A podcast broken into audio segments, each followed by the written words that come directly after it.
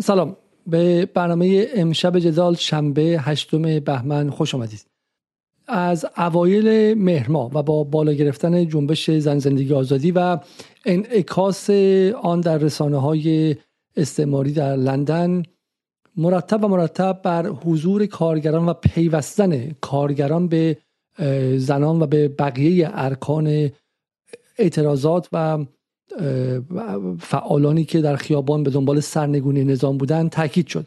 ایران اینترنشنال بارها بارها اخبار کارگری را طوری انعکاس داد که این شایبه به وجود بیاد که کارگران هم همپای دانشجویان و همپای بقیه جامعه هنرمندان و سینماگران به تظاهرات پیوستن و انقلابی تمام ایار برای سرنگونی جمهوری اسلامی در کاره. امشب با اسماعیل محمد ولی. از خبرنگاران حوزه کارگری ابتدا درباره این حرف می‌زنیم که این اخبار و این نحوه بازنمایی تا چه حد واقعی بود و و بعد از اون مستندی داریم که خدای اسماعیل محمد ولی تهیه کرده درباره مشکلات کارگران پیمانی در صنعت گاز و پس از اون هم برمیگردیم و درباره این مسائل صحبت می‌کنیم. به عبارتی با تفکیک کردن بازنمایی قرض رسانه های دشمن از موضوع کارگری و تلاش اونها برای امنیتی کردن این مشکلات و تلاششون برای ایجاد گره کوری که کسی اصلا جرأت نکنه مسائل کارگری رو باز کنه آغاز می‌کنیم. اما پس از اون نشون میدیم که کارگران ایران و جامعه بزرگ کارگری ایران مسائل واقعی داره که هم ما از نظر به شکل اجتماعی موظفیم به عنوان کشور انقلاب کرده که این مسائل رو حل کنیم و همین که می‌تونه این مسائل خطرات امنیتی به وجود بیاره. ما در جدال دو کارکرد اصلی برای خودمون در نظر گرفتیم. یک اینکه بدن خودمون رو سپر کنیم در حفاظت از ایران و نگذاریم که تیرها و ترکشها و بمب های هیبریدی رسانه‌ای روانی سایبری به ایران بخوره و با رمزگشایی دیکود کردن این رسانه ها اونها رو تا حد زیادی خونسا کنیم. ولی یک کار دیگه ما عملیات پیشگیرانه است. و عملیات پیشگیرانه یعنی اینکه ما نگذاریم های واقعی که در این کشور وجود داره مثل هر کشور دیگری عمیقتر شه وسیعتر شه و فضا رو برای دشمن باز کنیم به عبارتی من شخصا به عنوان کسی که در تابستان 1401 یک. برنامه فقط با مناظره بین سجاد سفارهرندی و آقای مرتضی آقای محمد اسنافی برگزار کردم درباره حجاب. از خودم خجالت می‌کشم و گمان می‌کنم که کمکاری کردم. وظیفه امثال ما بود که بحث حجاب رو بازتر کنیم و نگذاریم که به اون انفجار مهرما برسه و اون گسل رو نگذاریم که تسلیحاتی چه توسط دشمن. و حالا هم در مورد مسائل دیگه محیط زیست درباره مسائل کارگری در مورد مسائل اقتصادی طبقه متوسط و غیره سعی می‌کنیم که عملیات پیشگیرانه انجام بدیم و این گسل ها رو نشان بدیم و جاهایی که واقعا مشکل وجود داره برای مردم ایران رو باز کنیم و اجازه بدیم که در یک فرایند فرایند صلح طلبانه و اصلاح جویانه در گفتگو بین حکومت و بخش های زینف این مسائل باز شه و حالا حلم نشد ولی تنش ها کمتر شه. و مشکلات مردم کمتر شه و بتونن صداشون رو به گوش صاحبان قدرت صاحبان سرمایه و صاحبان به شکلی حکومت برسونن و حق خودشون رو استیفا کنن. سلام های محمد ولی شبتون بخیر و خیلی خیلی ممنون که دعوت منو پذیرفتین. البته گمانم این حضور چهارم یا پنجم شما در جداله. منم خدمت شما سلام می‌کنم. خیلی خوشحالم که در تلویزیون مستقل جدال حضور دارم. همچنین به مخاطبای محترم شما. در خدمت بسیار خوب. آقای محمد ولی حالا شما اخبار رو دنبال کردین. مثلا یکی از کسانی که من به واسطه اون خودم متوجه شدم که نحوه گره خوردن مسائل کارگری به زن زندگی آزادی واقعی نبود از اکانت توییتری شما بود که مرتب مسائل کارگری رو سالهاست دنبال می‌کنید شما قبلا خبرنگار کارگری ایلنا بودید. یک مجموعه پادکست درخشان در به مستقل تهیه کردید. در همین حالا اسمش چی بوده؟ گمانم پادکست به تدریج. پادکست به تدریج در مسائل هفت تپه و و در واقع تلاش کردیم که هفت تپه که اون موقع سعی می‌کردن که تبدیل به امر امر امنیتی کنن. در بی بی سی در اینترنشنال اون موقع سال 97 98 بود. خیلی خیلی گزارش می‌دادن. سعی کردیم که از یک زاویه دیگه از یک عرصه دیگه وارد شین که هم صدای کارگران بگوشه به شکلی وزارتخانه ها و دولت برسه در اون زمان و همین که نگذارید که این قضیه توسط بی بی سی و اینترنشنال به یغما بره و به غارت بره و اونها استفاده خاص خودشون کنن. یه شمای کلی به ما بدید از اینکه در این صد روز واقعا آیا کارگران هم بر اساس گفته اینترنشنال و غیره به میدان آمدن؟ حالا اینطوری که میگه ادامه خیزش انقلابی در شهرهای ایران پیوستن گسترده بخش صنعت به اعتصاب. این یک شنبه 6 آذر 1401 آیا این تصویر تصویر واقعی بود؟ چیزی که من درک کردم از این صد و این تبلیغات گسترده که در مورد اعتصابات کارگری شده بود یه جور تبلیغ بود بیشتر تا اینکه گزارش یک واقعی. در واقع خیلی اون گروه ضد ایرانی که در واقع یک اتاق فکری دارن حتما. بله، خیلی تلاش کردن که در واقع کارگرا رو به میدون بیارن و یک ابزاری بسازن از اعتصابات و اعتراضات کارگری. برای فشار آوردن به کشور ما ایران. اما در واقعیت من می‌خوام این تلاش ها رو در واقع این چیزی که می‌تونیم بهش بگیم مصادره اعتراضات کارگری رو در دو بخش تحلیل بکنم. بخش اول اینه که ببینید در حالت معمول ما با توجه به وضعیت اقتصادی که داریم در طول ماه به طور متوسط مثلا 8 9 تا شاید اعتراض بزرگ کارگری اتفاق در تمام مواقع کاری که در واقع این رسانه در درجه اول کردن این بود که در واقع از این اعتراضات کاملا سنفی که هیچ انگیزه سیاسی نداشت این اعتراضات رو در واقع مصادره کنن و تبدیلش بکنن به بخشی از این حالا به اصطلاح انقلاب زندگی آزادی. و یک نکته دیگه در این قضیه وجود داره. اینکه ببینید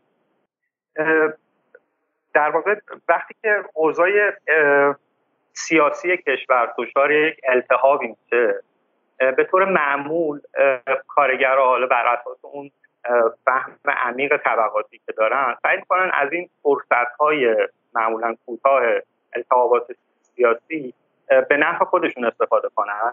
و در اون دوران در واقع التهابات سیاسی ما معمولا شاهد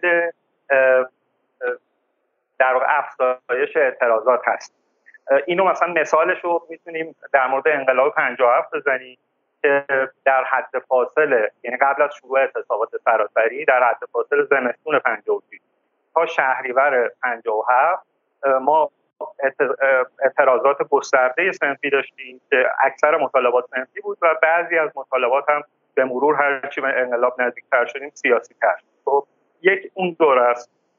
یک دوره دیگه سر جریان جنبش 88 بود که اون هم باز ما باز شاهد افزایش اعتراضات کارگری بودیم در اون مقطع و هدف از این اعتراضات این بود که در واقع کارگر از این فرصت استفاده بکنن. و اینکه حرفشون در مواقع عادی سال شنیده نمیشه.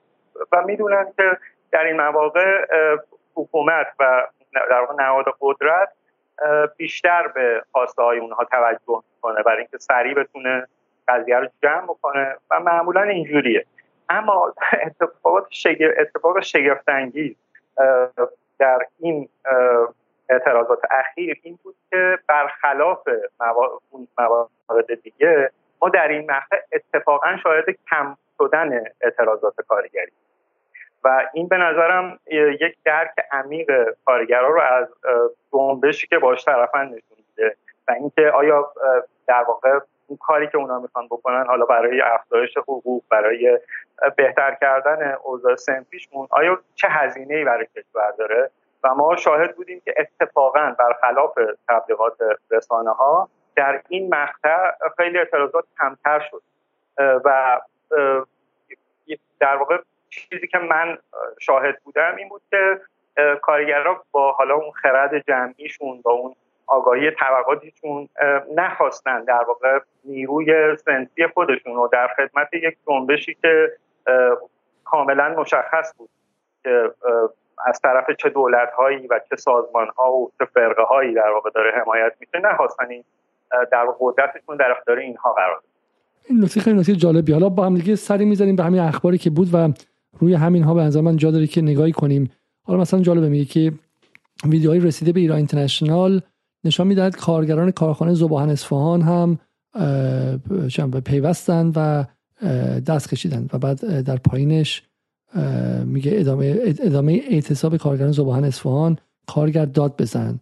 در بعدی ما می‌بینیم که های کارگری برای شرکت در خیزش مردمی علیه جمهوری اسلامی در روز چهارشنبه این 20 مهر 1401 میگه همزمان با هشدار های کارگری درباره برخورد نیروهای امنیتی با حساب کارگران صنایع و بخش نفت کارگران زن هفت هم در بیانیه از نگاه جنسیتی حکومت به زنان اعلام بیزاری کردند. فراخان ها از سوی چند نهاد انجام شده و بعد میره پایین به جوانان محلات و غیره می‌پردازه که دیگه شما نپرسید که آیا این خبرها واقعی است یا نه. بعد اینا رو می‌ذاره کنار مرکز همکاری احزاب کردستان و از سوی دیگر کارگران زن هفت تپه. اینا رو با هم تلفیق می‌کنه. آیا چنین چیزی بود؟ آیا واقعا بیانیه از سوی کارگران زن هفت تپه در اعلام بیزاری از نگاه جنسیتی حکومت به زنان اعلام شده بود؟ والا من مدت هاست فکر کنم الان بودن هفت ساله که به صورت مستمر با دوستانم در هفت تپه در تماسم و تا حدودی از ترکیب نیروی کار در هفت تپه مطلعم تا جایی که می‌دونم نهایتا کار هفت تپه شاید ده 15 نفر کارگر در واقع کارمند دفتری زن داشته باشه. نمی‌دونم این کارگر زن هفت تپه منظورشون چی بود. شاید منظورشون مثلا خانواده های کارگری هفت تپه نمی‌دونم. ولی این چیزی که اینها در واقع نوشتن من فکر نمی کنم درست باشه. ببینید در هفته یک اعتراضی اتفاقا اتفاق افتاد و قصدشون هم در واقع برخلاف اون چیزی که قبل گفتم این بود که بیان همراهشن از طرف یک گروه خیلی خیلی خیلی کوچیکی در هفته همراهشن با این جریان و در واقع یک امتیاز سیاسی بگیرن در این اوضاع به هم ریخته. بیان خودشون رو مطرح کنن بگن ما هم هستیم. ولی چیزی که در عمل اتفاق افتاد این بود که کارگرها با این اعتراض با این فراخانی که داده شد کمترین همراهی نکردن.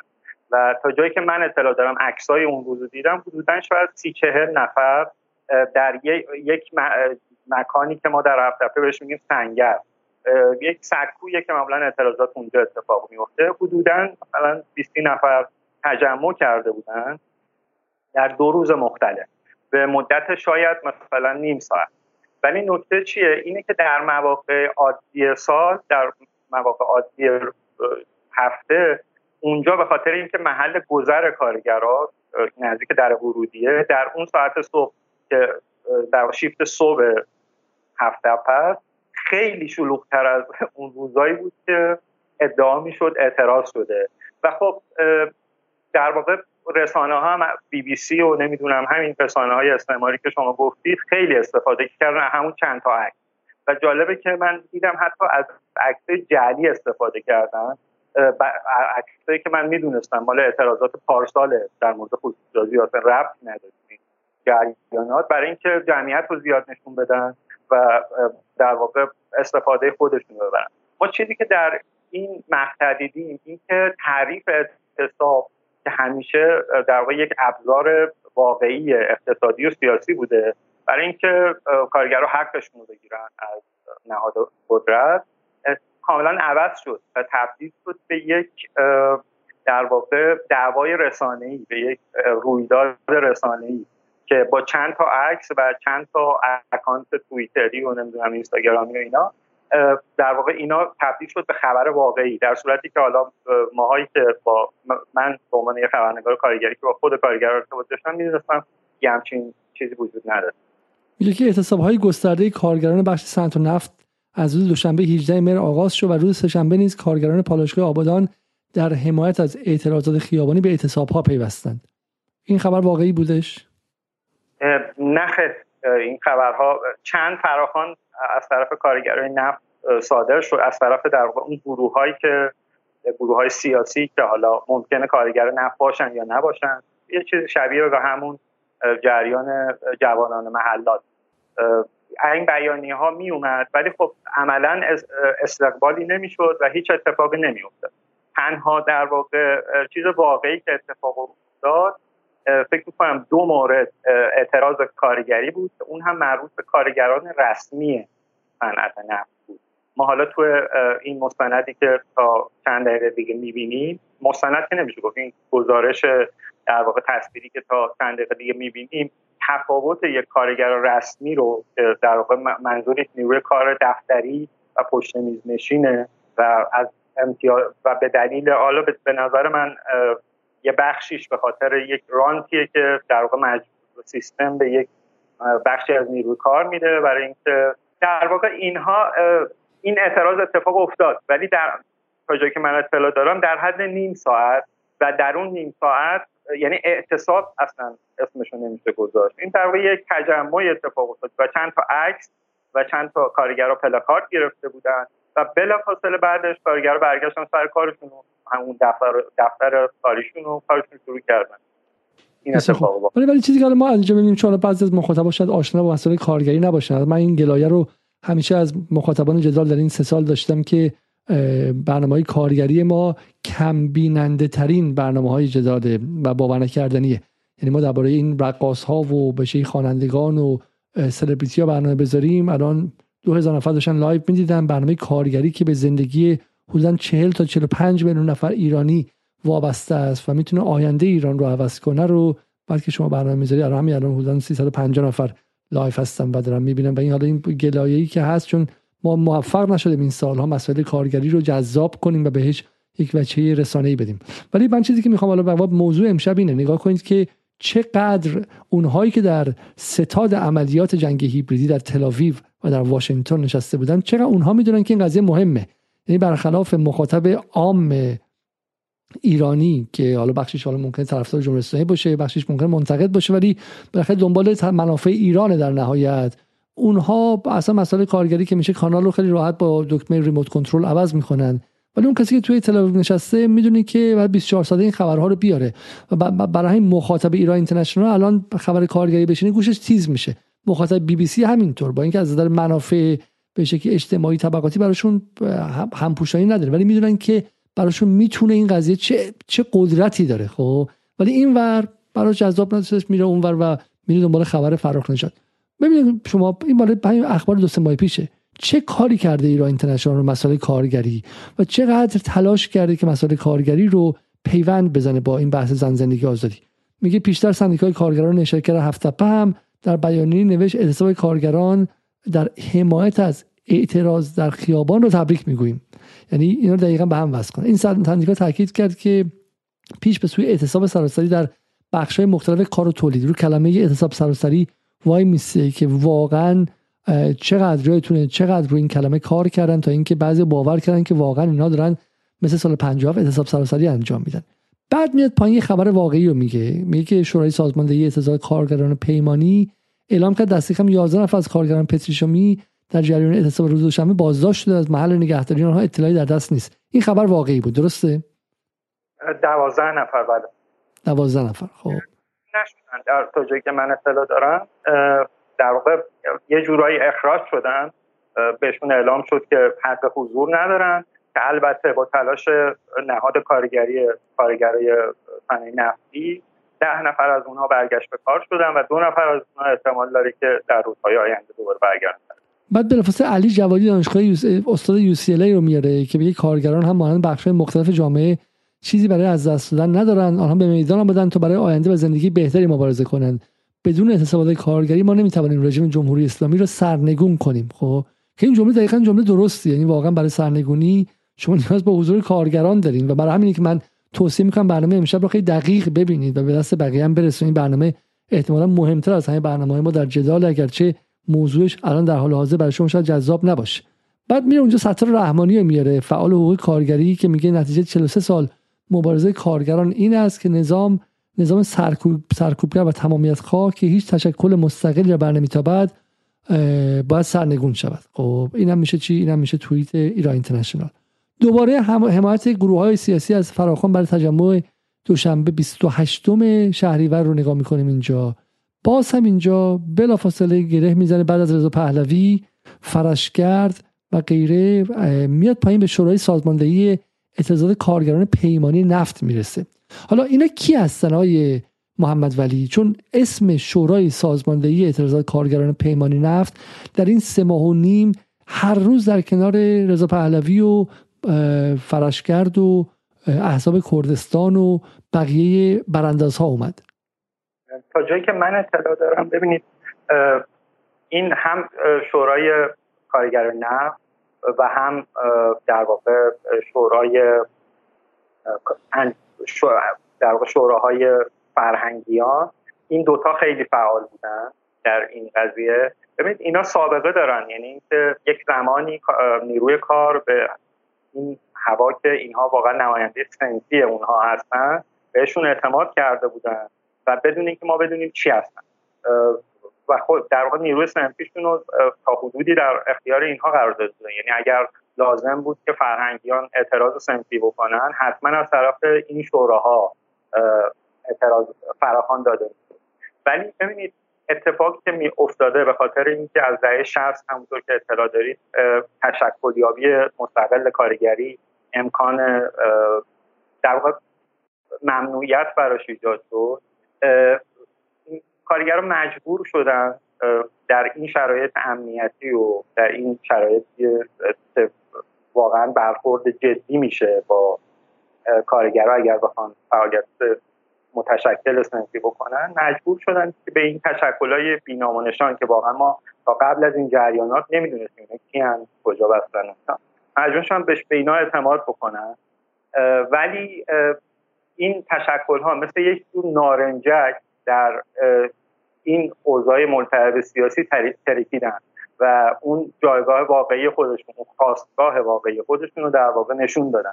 که همونجور که گفتید یه بخششون بله در واقع به نظرم همین شبیه شورای اون جوانان محلات و اینا معلوم بود که به کجا وصلن و کاملا با همون روی کرد و با همون ادبیات حتی در واقع فراخان می‌دادن و اطلاعیه می‌دادن.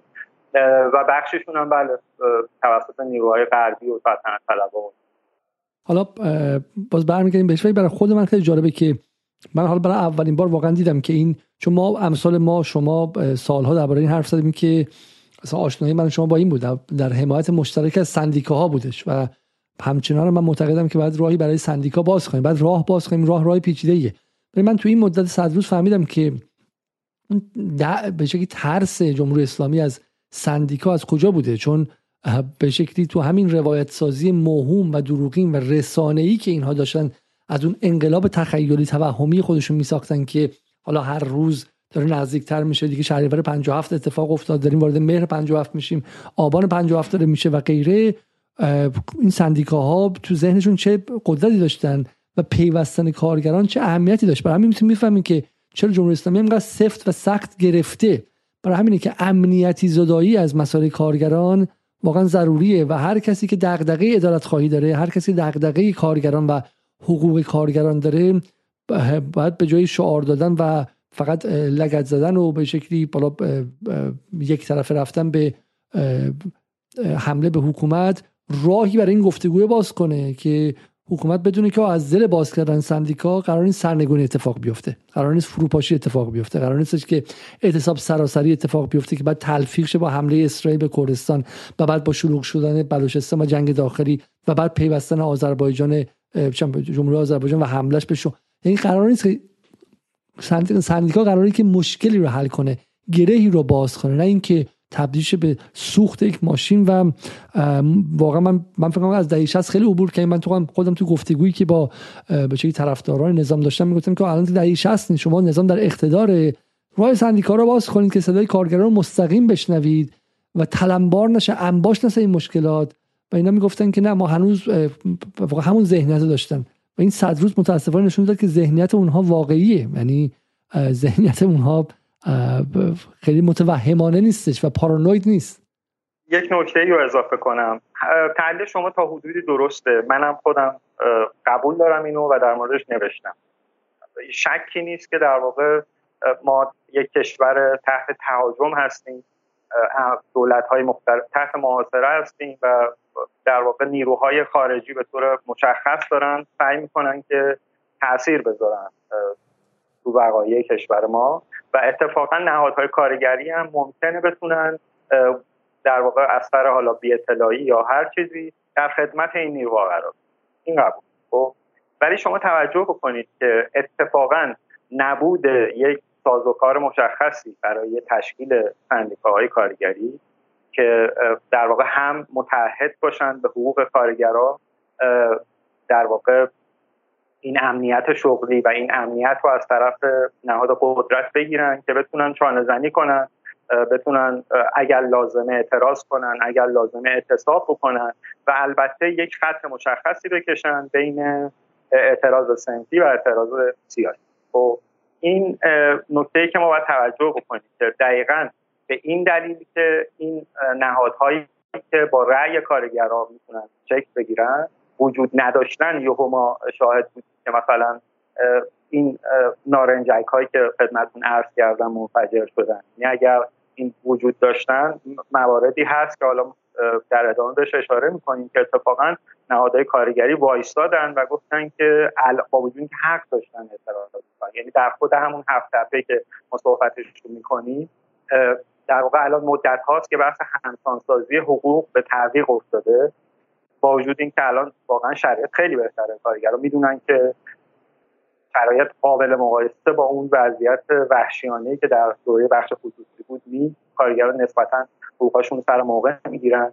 ولی کارگران داده شده در مورد همسانسازی حقوق که این قول اجرا نشد و جا داشت که کارگرها اعتراض بکنن. ولی دقیقا به خاطر یعنی من فکر کنم حتی اگر این شرایط ملتهب سیاسی نبود حتما اعتراض سنفی صورت می‌گیره این حق داشتن ولی در, در واقع به خاطر اون شعور سیاسی یعنی ما هم وقتی در مورد هفت هفته صحبت می‌کنیم در مورد یک جامعه کارگری متشکل هست با وجود اینکه در واقع تشکلی الان به صورت رسمی وجود نداره ولی کارگرها به خاطر اون 6 5 6 سالی که در اعتراض بودن متشکلن.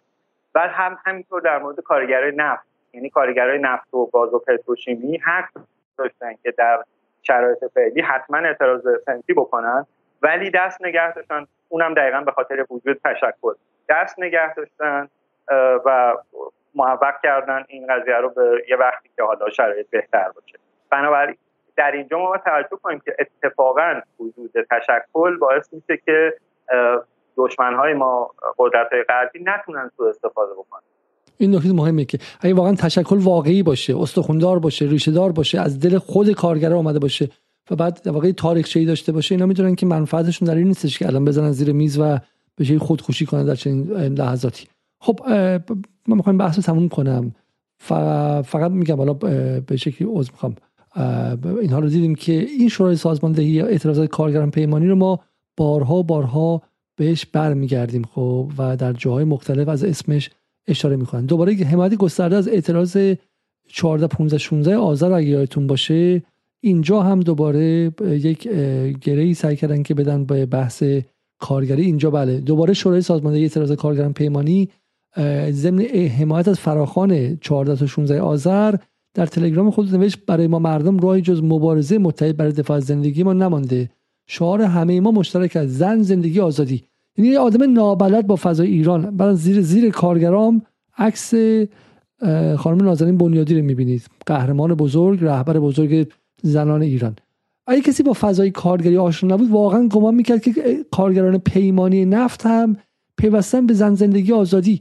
من توی غرب دیدم و یعنی روشنفکران معروف غربی امثال اسلاو جیجاک و غیره بر اساس همین خزعبلات اومدن تحلیل دادن که مثلا اعتراضات ایران طبقاتی است و حالا شخص جیجاک نه ولی من خیلی از این روشنفکران چپ جهانی رو دیدم که بر اساس همین اخبار اومدن گفتن که آقا کارگران پیمانی که فقیرترین کارگر هستن و به قول انگلیسی ها بهشون میگن precarious workers یا کارگران آسیب پذیر بی اونها هم با این زن زندگی آزادی پیوستن پس نشون میده که این یک جنبش مثلا طبقه متوسطی نیست و غیره.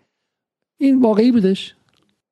ببینید نکته ناامید کننده در این قضیه بود که حالا علاوه بر اون روشنفکران خارجی گفتی یک سری از روشنفکران ایرانی که خیلی از ماها که به هر حال تفکرمون تفکر عدالت طلبانه است اونها رو به عنوان یک محقق دانشمند تاریخ می‌شناسیم. آقای آبراهامیان مثل آصف بیات و عجیب آقای آصف بیاد یک کتاب داره دقیقا در مورد همین اعتراضات کارگری و اعتراضات طبقات فروده در زمان انقلاب 57 و این آدم ها آدم های آگاهی هستند کاملا.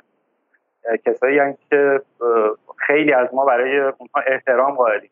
ولی عجیبه که اونها هم در واقع تحت همین شرایط اومدن و واقعا فکر کردن که در ایران اعتصابات کارگری اتفاق افتاده.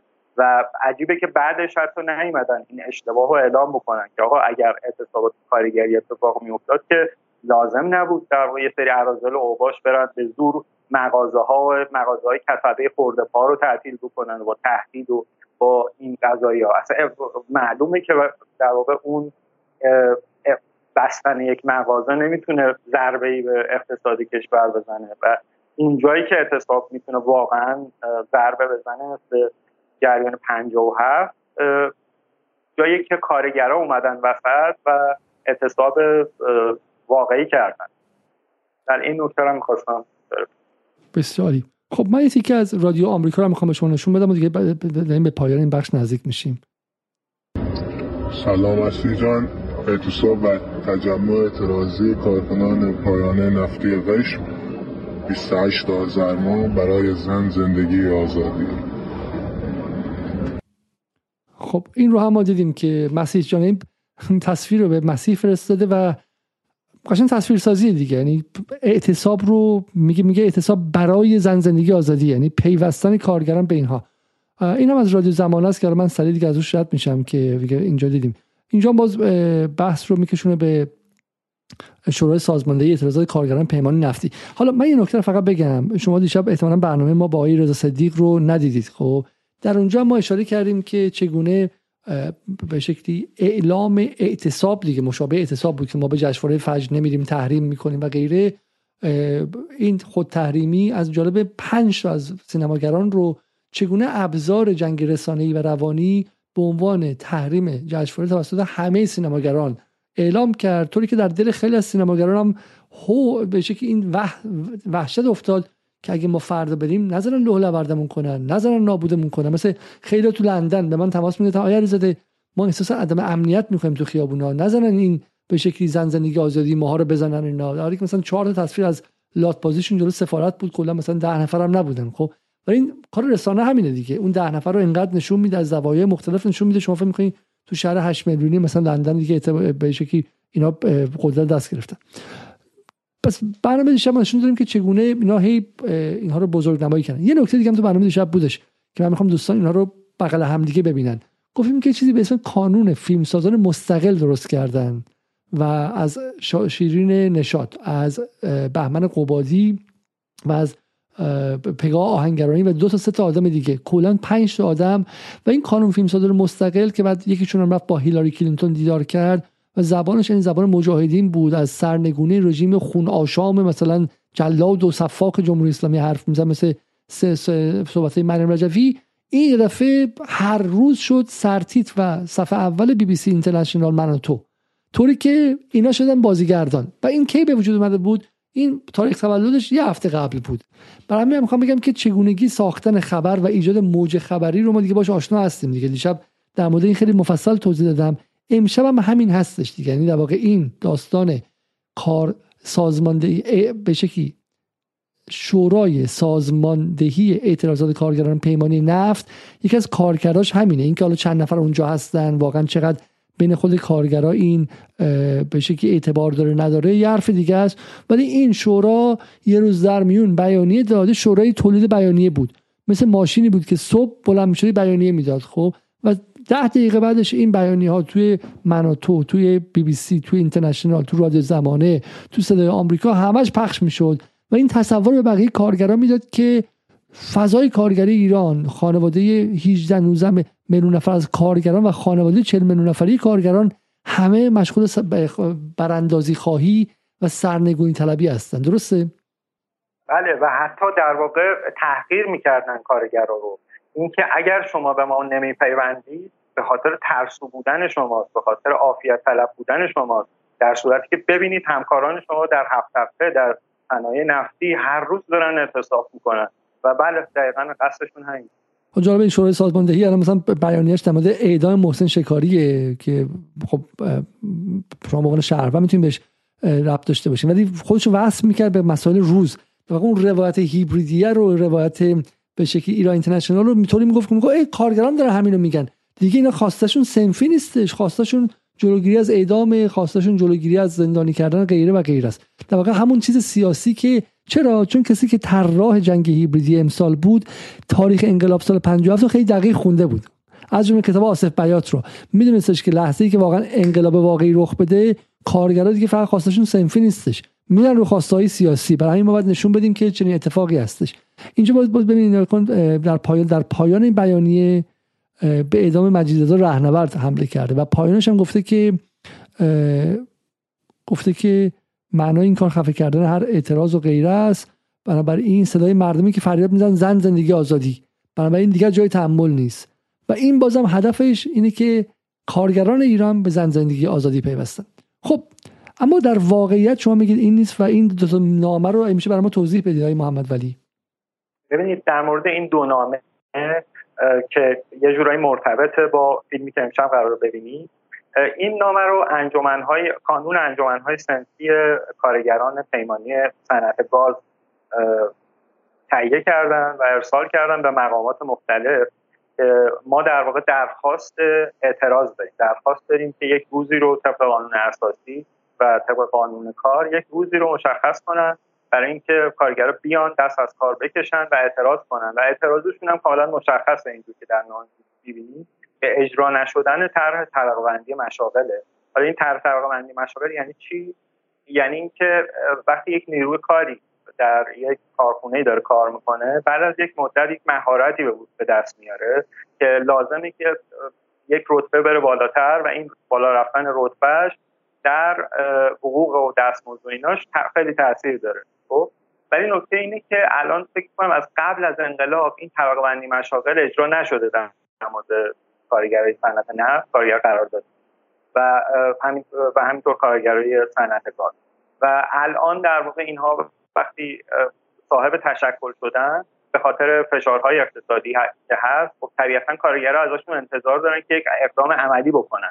وقتی که در مذاکرات مستقیم اینها به هیچ نتیجه نمی‌رسن جدیشون نمی‌گیرن یا در واقع به خواسته هاشون جواب داده نمیشه طبیعیه که در واقع این کارگر رو درخواست اعتراض بکنه ولی موضوع اینه که و اگر به تاریخ نامه هم نگاه بکنید یکی از نامه ها در دوازدهم ماه پیش نوشته شده و یکیش 21 و به این دو نامه هیچ جوابی داده نشده. یکی از کارگران می‌گفت کاش به ما لاقل می‌گفتن نمیشه. نه مثلا در این حد به ما جواب می‌دادن. ولی حتی در این حد هم به کارگر جواب ندادن. و من می‌خوام این نکته رو تاکید بکنم که ببینید همونطور که در گزارش که الان پخش میشه می‌بینید این اعتراضات کاملا جدیه و واقعیه و دلیل اینکه الان در واقع قضیه خیابونی نشده کارگرها دست از کار نکشیدن صرفا تا الان به خاطر شرایط حساس سیاسی کشور. خب این از شعور و آگاهی طبقاتی کارگران. اما قرار نیست که این وضعیت تا ابد ادامه پیدا کنه. قرار نیست که در واقع نهاد کارگری که وجود داره صرفا مقابل کارگرا وایسه اجازه بهشون نده و مثلا چه می‌دونم طرف حکومت رو بگیر خب کار نهاد کارگری اینه که هم در واقع حواسش به طرف مقابل باشه طرف حکومت و کارفرما و اینا که دشمنا استفاده نکنن و همین که در واقع کارگرا رو بتونه قانع بکنه. و من تا جایی که اطلاع دارم فکر می‌کنم که الان این ماه بهمن هم ماه خیلی امنیتی بوده همیشه به خاطر اینکه در واقع سالگرد پیروزی انقلابه. و بلا فاصله بعد از پایان بهمن من می‌تونم با قطعیت بگم که کارگرها حتما کارگر پیمانی صنعت گاز حتما اعتراض می‌کنن و در واقع اگر به این درخواست کاملا موجه سنفیشون جواب داده نشه. قطعا مشاهده اعتراضات هستیم. ولی خب چیزی که خود کارگرها خیلی به من تاکید کردن که بگو به این برنامه اینه که این اعتراضات به هیچ وجه به هیچ وجه باز تاکید می‌کنم. به هیچ وجه هیچ رفتی به این شورش اخیر زن زندگی آزادی نداره. خواسته ها کاملا مشخص در دهه ها تعویق این خواسته ها باعث شده که امروز اگر به این خواسته ها جواب داده نشه از اسفند ما فکر می‌کنم اعتراضات واقعا جدی در صنعه نفتی اتفاق. و این دفعه کارگرای پشت میز نشین نمیان نیم ساعت عکس بگیرن برن. و ممکنه که اعتراض کاملا جدی از طرف نیروی عملیاتی اتفاق بیفته و کشور واقعا دچار مشکلات جدی بشه.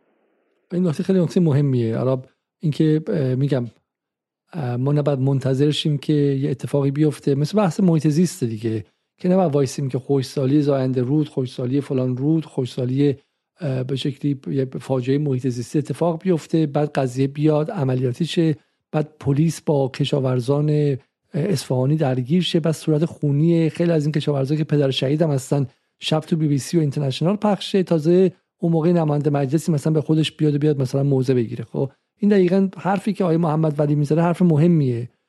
ما داریم میگیم که آقا ما داریم به شما با انگشت نشون میدیم.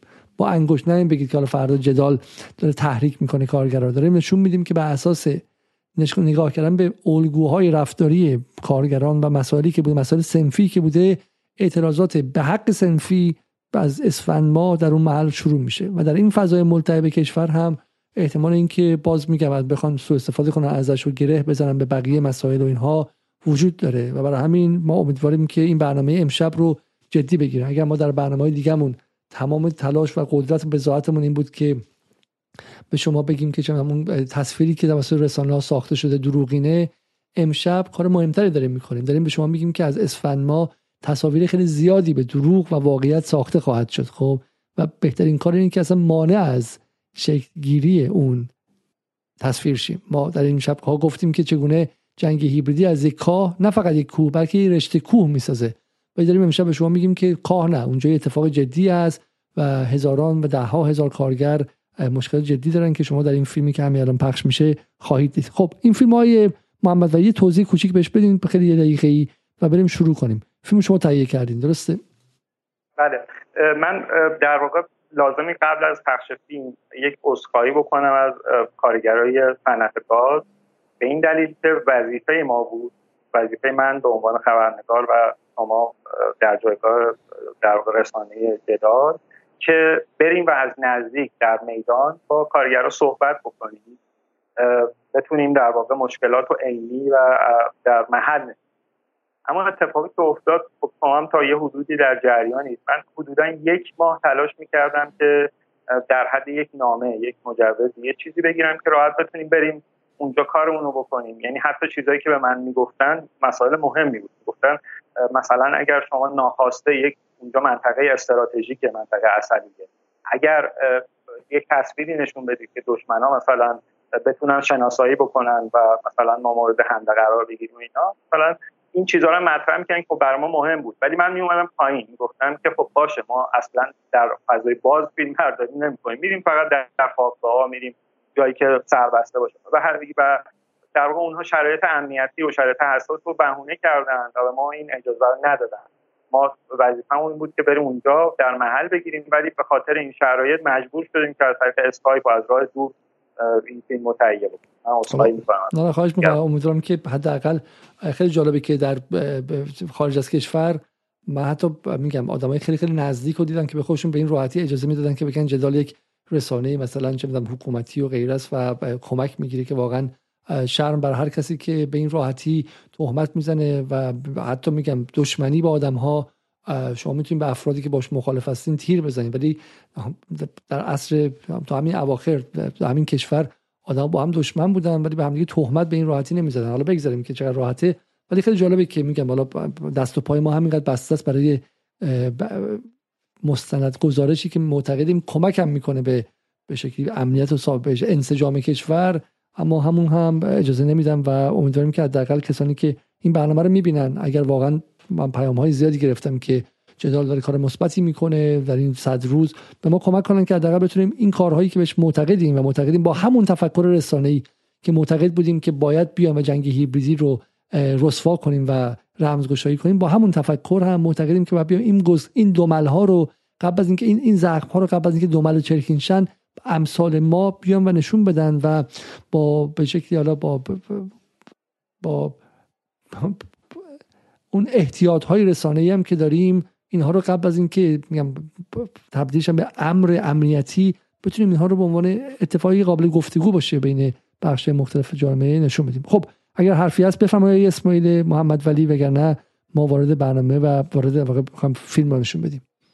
نه من حرف خاصی ندارم. بهتره که زودتر فیلمو بریم و من تقاضا می‌کنم از مخاطبان که برنامه رو حتما لایک کنن برای اینکه لایکشون کمک می‌کنه که برنامه دیده شه و حدودا یه نیم ساعت مستنده و بعدش باز برمیگردیم و گفتگو رو ادامه میدیم.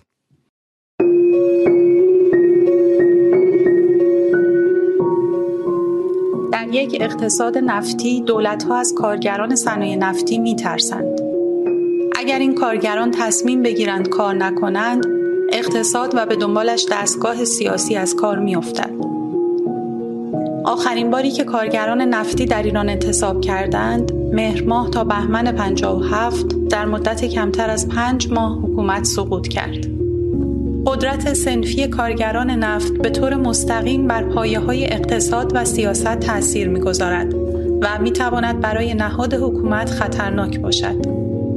این گزارش درباره سیاستهایی در چهار دهه گذشته است که به قصد خونساسازی خطرات احتمالی یک پارچه بودن جامعه کارگری اجرا شده است. کارگران صنایع نفتی یعنی نفت، گاز و پتروشیمی محصولاتی راهبردی تولید می کنند.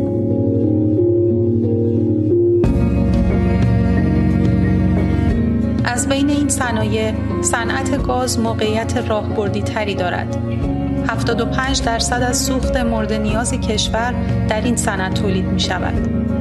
بدون تولید مستمر این محصول 70 هزار واحد صنعتی، 89 نیروگاه عظیم برق، تمام جایگاه های سوخت CNG و مهمتر از همه میلیون ها خانه و مغازه در سراسر کشور قابل استفاده نخواهند بود. تعداد کارگران صنعت گاز 61 هزار نفر است. هویت شغلی این کارگران با نوع قرارداد کارشان تعریف می شود.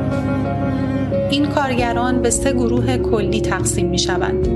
قرارداد رسمی یا دائمی، قرارداد موقت مستقیم و قرارداد موقت پیمانی. قانون کار قرارداد کارگران را بر اساس نوع شغل محول شده به آنها تعریف کرده است. در مشاقلی که ماهیت شغل مستمر است قرارداد کار دائمی و در مشاقلی با ماهیت کوتاه مدت و پروژه‌ای مدت قرارداد کار موقت است. بر اساس قانون کار قرارداد کارگران در بخش‌های تولید و پالایش صنعت گاز به دلیل مستمر بودن ماهیت شغل باید دائمی باشد. با این حال اکنون بیشتر از 70 درصد از کارگران صنعت گاز با قراردادهای موقت کار می‌کنند. قراردادهای پیمانکاری معمولا با قراردادهای رسمی فرق می‌کنه. چه تو نحوه انعقاد اون قرارداد و اینکه به صورت سالیانه هستش بعضی از کارگرها به صورت سه ماهه هستن. حتی کارگرایی هم داریم که به صورت یک ماه به یک ماه باشون قرارداد بسته میشه. علا رقم این که ماهیت کار کارگرها مستمر هستش ولی متاسفانه بهترین حالتش رو میشه گفت که به صورت یک سالی این قرارداد بسته میشه. یعنی هر سال شما توی این حدودا 19 سال باید قراردادتون رو تمدید کرد دقیقا همینجوره. یعنی توی اون قرارداد قید میشه ابتدای سال تا پایان سال. این نگرانی هم وجود داشته هیچ وقت که ممکنه پایان سال قراردادتون تمدید نشه و شما در واقع بیکار بشید. اولین دغدغه و آلام همه ما کارگرا تو بحث قراردادهای موقت همین آیتم هستش. که کارگر امنیت شغلی نداره علا رقم این که تخصص تخصص داره سالیان سال عمرش رو گذاشته تجربه کسب کرده. ولی با کوچکترین موضوعی که پیش بیاد چه قانونی چه غیر قانونی به راحتی می‌تونن عذرش رو بخوان و شاید بشه گفت بهترین حربه برای اینکه یه کارگر رو بتونن تحت فشار قرار بدن یا مطیع قرار بدن همین قراردادهای کار موقت یک سال است.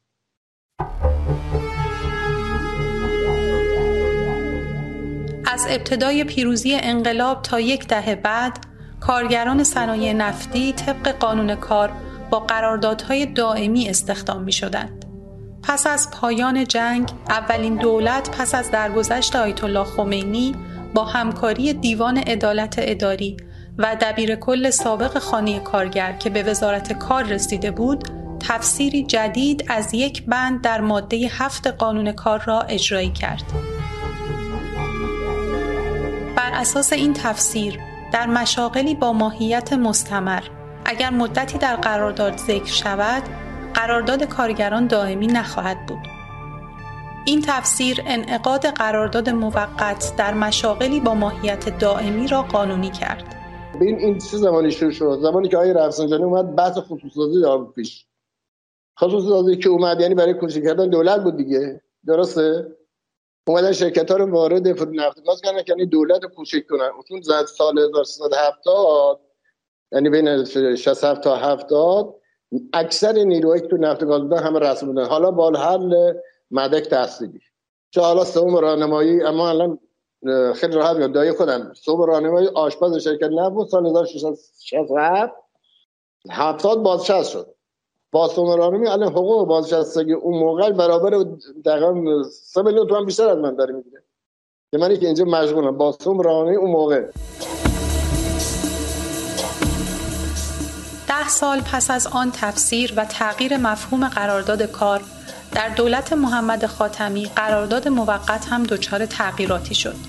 قراردادهای موقت تا آن زمان مستقیما با کارفرما منعقد می شدند.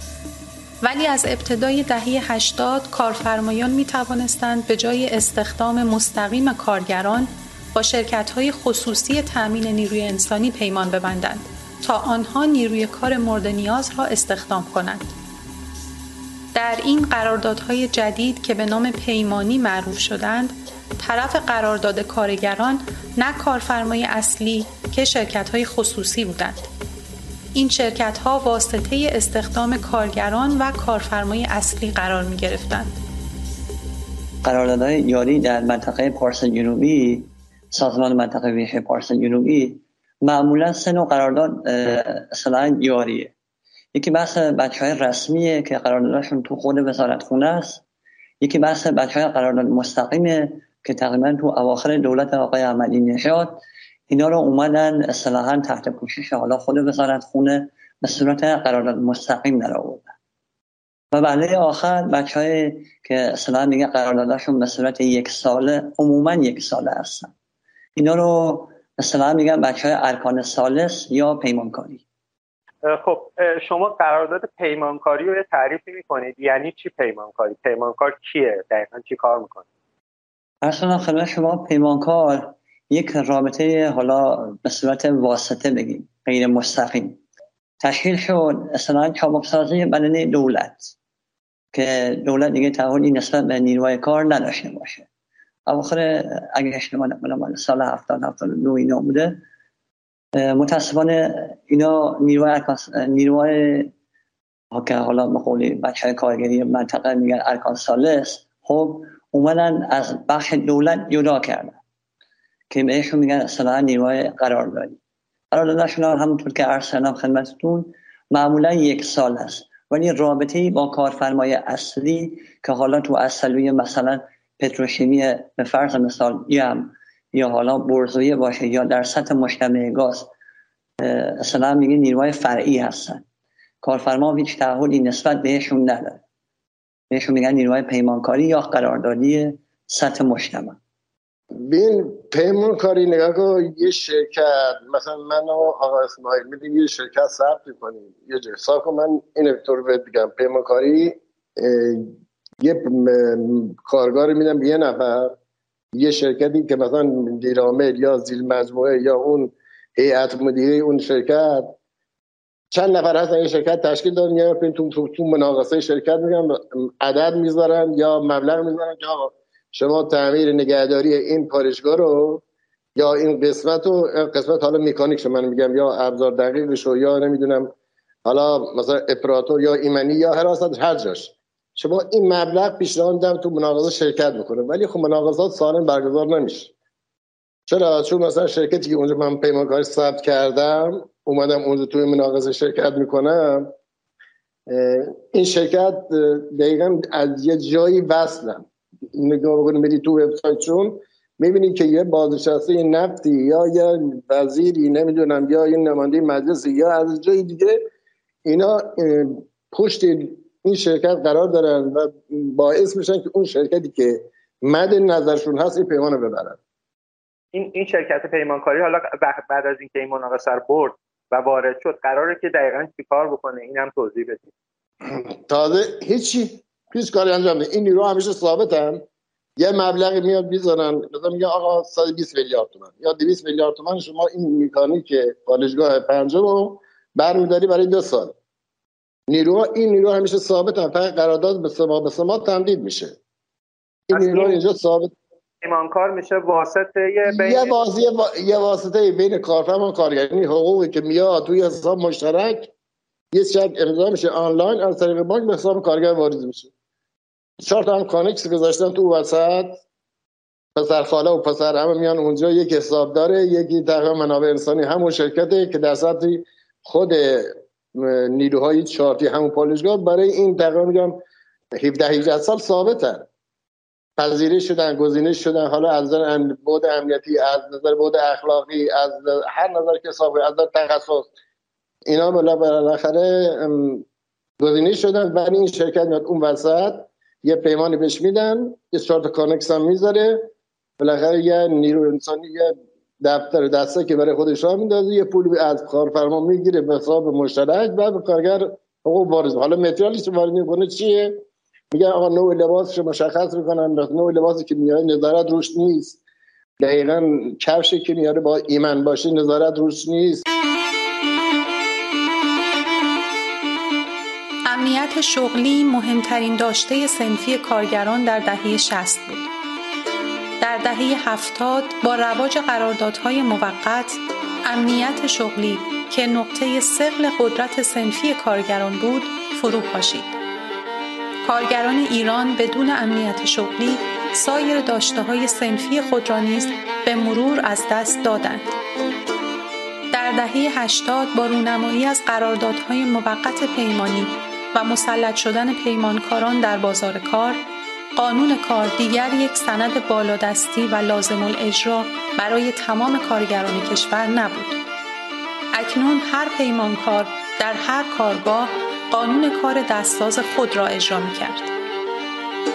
در این شرایط هر کارگر پیش از انجام کار باید برای ملزومات انجام کار و حقوق ابتدایی مثل لباس کار مناسب، ابزار کار قابل استفاده، وسیله رفت و آمد امن، خوابگاه راحت و غذای قابل خوردن و این قبیل حقوق می جنگید. حالا لباس صلاحا در پالایش ها بهش میگن پی پی. پی پی که به بچه های پالایش ها میدن در بحث نفرات رسمی. ما نفرات پیمانکار خب واقعا اصلا قیاس مع الفارق نگاه می‌کنیم مثلا میگم لباس هایی که نفرات رسمی میشن یه چیز خیلی ساده شو بخوام بگم. یه نمیگم ایه ولی یه جوری اگر شما شش مانم بندازین تو لباسشویی بندازین تو رختابی رو رختابیز خب واقعا اون فرم اولیش رو حد المقدور حفظ می‌کنه. ولی لباس هایی که مثلا برای نیروهای ارکان سالس در نظر می‌گیرن نکته قابل تعاملش هم اینجاست. تو دایره ایمنی و بهداشت پالایشگاه حالا من تک تک اگه بخوام توضیح بدم اول بحث لباس.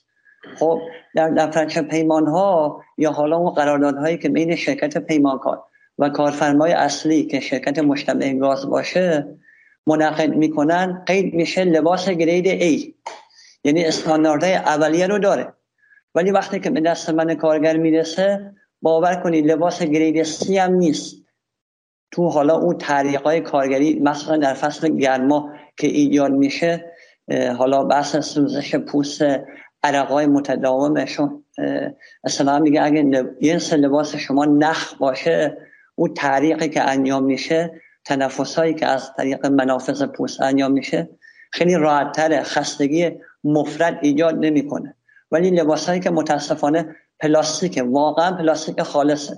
تولید خود داخله حالا هر کمپانی هست من نمی‌دونم. خب لیبلش رو که نگاه می‌کنی زده صد درصد پلیستر یا پلاستیک. بعد کارگر یه نصف روز من کارگر تو ارتفاع ارتفاع مختلف 20 متر تا 100 متر 120 متر میرم بالا میام پایین بدنم اینقدر تعریق می‌کنه اصلا حتی سیف انرژی هم واسه شیفت بعدیم نداره. این در بحث لباس. ولی خب لباس خوب ما داریم لباس خوب داریم. برای یه دست لباس میدیم که مثلا اگه هر شش ماه یه دست لباس بدن با کیفیت تو بازار هم هست ولی خودشون یکم از مالی یا پولی یه کمی هزینه بره اینا نمی‌خرن. یعنی سلامتی پسل براشون مهم نیست. و نو یه سودی تو اون پیمان ببرن تو اون مناقضه ببرن. حالا به هر طریقه با زدن حقوق کارگر. با کم کردن پول لباسش پول کفشش پول غذاش پول سرویسش نمی‌دونم بحث هر موردی که پیدا بکنن پیمانکار ازش می‌زنه. ولی کارفرما کامل میده پیمانکار این یه چیز قیچی می‌کنه. خواستم همینجا وعاد خودمون رو بهتون نشون بدم که چه وضعیتی داره صندلیامون رو می‌خواستم نگاه کنید سرویس های بهداشتی حالا امکانش نیست سلام بهتون نشون بدم. ولی ما حتی به بازرسی کل کشور بابت یه سرویس بهداشتی شکایت کردیم. یعنی سرویس بهداشتی ما نداریم. سرویس های بهداشتی نفرات رسمی هم درش قفل می‌کنن. یعنی کلید دست هر نفر رسمی است که اجازه نده نفر پیمانکار وارد سرویس بهداشتیشون بشه. در حالی که اکثریت نیروهای عملیاتی اینجا نیروهای پیمانکاری ارکان سالس هستن. یعنی نیروی رسمی با اون صورت اینجا نداریم. اکثرا بخشای سرپرستی و مدیریت هستن. بخشای عملیاتی بسیار کم هستن. یا اتاق کنترل که الان هم اتاق کنترل اکثرا پیمانکار شدن. یعنی کار رو به صورت کلی توی پالشگاه پیمانکار انجام میده.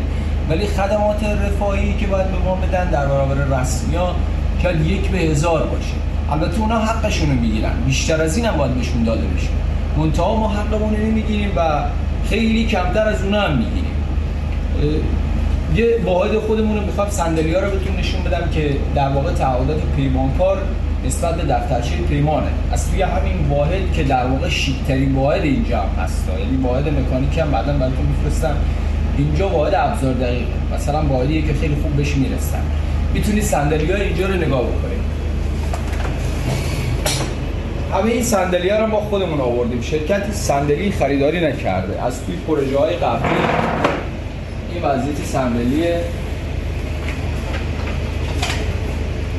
اینم تیره که خودمون خریدیم. چون دوازده ساعت اینجا کار می‌کنیم یک ساعت هم رفت و برگشت. تقریبا 14 ساعت ما وقتمون اینجا میگذرم که مجبوریم خودمون خرید بکنیم برای ظهر برای چای و همه امکانات فلاکس رو خودمون خریدیم.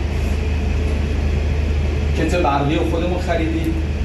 صندلی ها رو خودمون آوردیم و از صندلی های ماست شاید یه دونه صندلی کنم اینجاش خرابه یکم نرمال باشه اونم خودمون آوردیم. وضعیت رختکنمون هم می‌خواستم ببینید اینجا. این وضعیت استراحت یک تا دو ظهر بچه هاست و رختکنشون نگاه چه وضعیت بهداشتی داره. نه چوب لباسی نه کمد لباسی. نه اتاق خاصی. اینا رو هم باز خودمون درست کردیم پارتیشن بندی کردیم. ارسلان خدمت شما در بحث تلدد پرسنل که حالا دوباره این تبعیض واقعا دیگه فاحشه.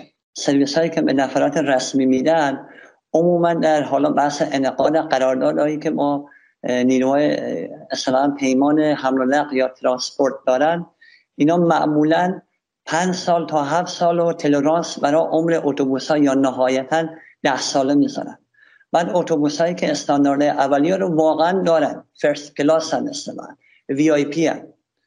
خب تفاوتی که هست در بحث اتوبوس هایی که مثلا ما پیمانکارا وجود داره.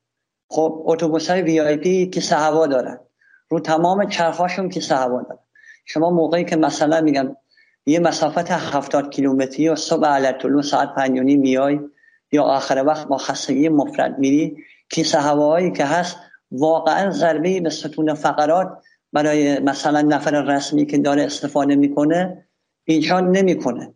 فرسایش نداره. مشکلات حالا آناتومی یا ارسانم خدمتتون دیست گردن ستون فقرات اینا واقعا ندارن ولی نیروهایی که مثلا ارکان سالس هستن شما اگه مثلا مخصوصا در سطح پتروشیمیا بخواید رسد کنید یه سری اتوبوس ها هست واقعا مال کمپانی ایران ناسیوناله. کمپانی ایران ناسیوناله که مثلا سال 43 بوده سال 62 65 یا 70 آخرین اتوبوس هاشو زده. در بحث پالشگاه حالا اتوبوس ها رو اگه بخوایم منها کنیم یه سری حالت میدیبوس که در سطح مجتمع میگن شاتل. ایسوزوان مخصوصا اینا واقعا کمک کنندهاشون دیگه از حالت ارتجاع خارج شده. کارگر ساعت هفت و روب هفت می‌رسه تو پالایشگاه داره اصلا خمیازه می‌کشه. گردنش رو مثلا ماساژ میده. اصطلاحا ستون فقراتش ارسلام خدمت شما ضربه دیده. کوبش زیر های غیر استاندارد یادی. اینا اصلا کلا کارگرا رو در بحث حمل و نقل و بود مسافت از مبنى به مقصد فرسوده کرد. یک سوم آلودگی پارس جنوبی مربوط به ماشینای دیزلیه دیزلی یعنی خط واحدی هست. شما نگاه کن. مثلا تو اصفهان تهران شیراز کلان شهرها دیگه ریجکت شده. از اون برای تردد تو شهر تهران مثلا این قابل استفاده نیست. میان می‌خرن صندلی گذاری می‌کنن. یا مثلا حساب کن اتوبوس های قدیمی هست که بهش گفتن ایران پیما. من نمی‌دونم حالا شما یا تو هست یا بله. نیست. بنزای ایران پیما. اینا دیگه الان کاربرد تو منطقه اصلی نداره کولرها همه اینا دیگه از اون سلامتی کامل از اون سالم بودن کامل افتاده و دیگه قابل تأمین هم نیستن. بعد من حتی دیدم فیلم هم گرفتم. اتوبوسی اصلا تو وسط گرمای بالا 50 درجه رطوبت 95 درجه. اینا دیگه مثلا حتی پنجره باز کردن پر پرده زدن کنار که باد داغ از بر بیاد که بچه ها بعضی شرکت پیمانکاری که تو پروژه هستن تو تعمیرات خب یکم بهتر هست. ولی خب تو پروژه این چیزا رو داریم. مثلا می‌بینیم توی اتوبوس که مثلا 30 نفر 40 نفره یه دارن می‌بینی 60 نفر سوار می‌کنه خب این یعنی این کاش میشه من فیلم هم برای تو بفرستم. داریم همچین چیزی. یعنی توی شاتل مثلا 25 نفر 20 نفری یا 16 نفری شما می‌بینید 20 نفر 30 نفر سوار میشه. تعداد سرپا رو نگه میدارن. چون پیمکار با یکی دیگه واحد دیگه اضافه بکنه نداره. و گذشته این ماشینا دقیقا تو تردش و تو اصلویه هر کدومشون اندازه یه تقریبا باور می‌کنی. حالا نمیگم از یه فلر که مثلا مواد سمی تولید می‌کنه کمتر نیست. چون همه موتورات قدیمیه یا بلند قابل استفاده اصلا نیست. اینا رو با به نظر یه جایی مثل زبان یا بلند فولاد هوا اینا اصلا زوب کن دیگه قابل استفاده نیستن. ولی خب این تفاوت تعویض بین این نیروی پیموکاری و نیروی نظم رسمی هم وجود داره. بحث راننده های خودروی استیجاری هست که در سطح مجتمع این راننده های بندگان خدا نه بیمه دارن نه مرخصی دارن. همین چند شب پیش یکی از راننده اومد با من صحبت که میگه 120 روز نرفتم مرخصی. 120 روز نرفتم مرخصی. حقوق دستمزدشون طبق مصوبات شورای عالی کار نیست. یعنی حتی از مصوبه شورای عالی کار هم کمتر می‌گیرن. 4 میلیون 3 میلیون 5 میلیون با دو تا سه تا فرزند با ساعت کاری بیش از 200 ساعت. یعنی راننده ای که من بهت میگم 5 میلیون می‌گیره اگه ساعت کار کردش رو بیرون بیاریم شاید بیش از 200 250 ساعت در طول ما داره کار می‌کنه.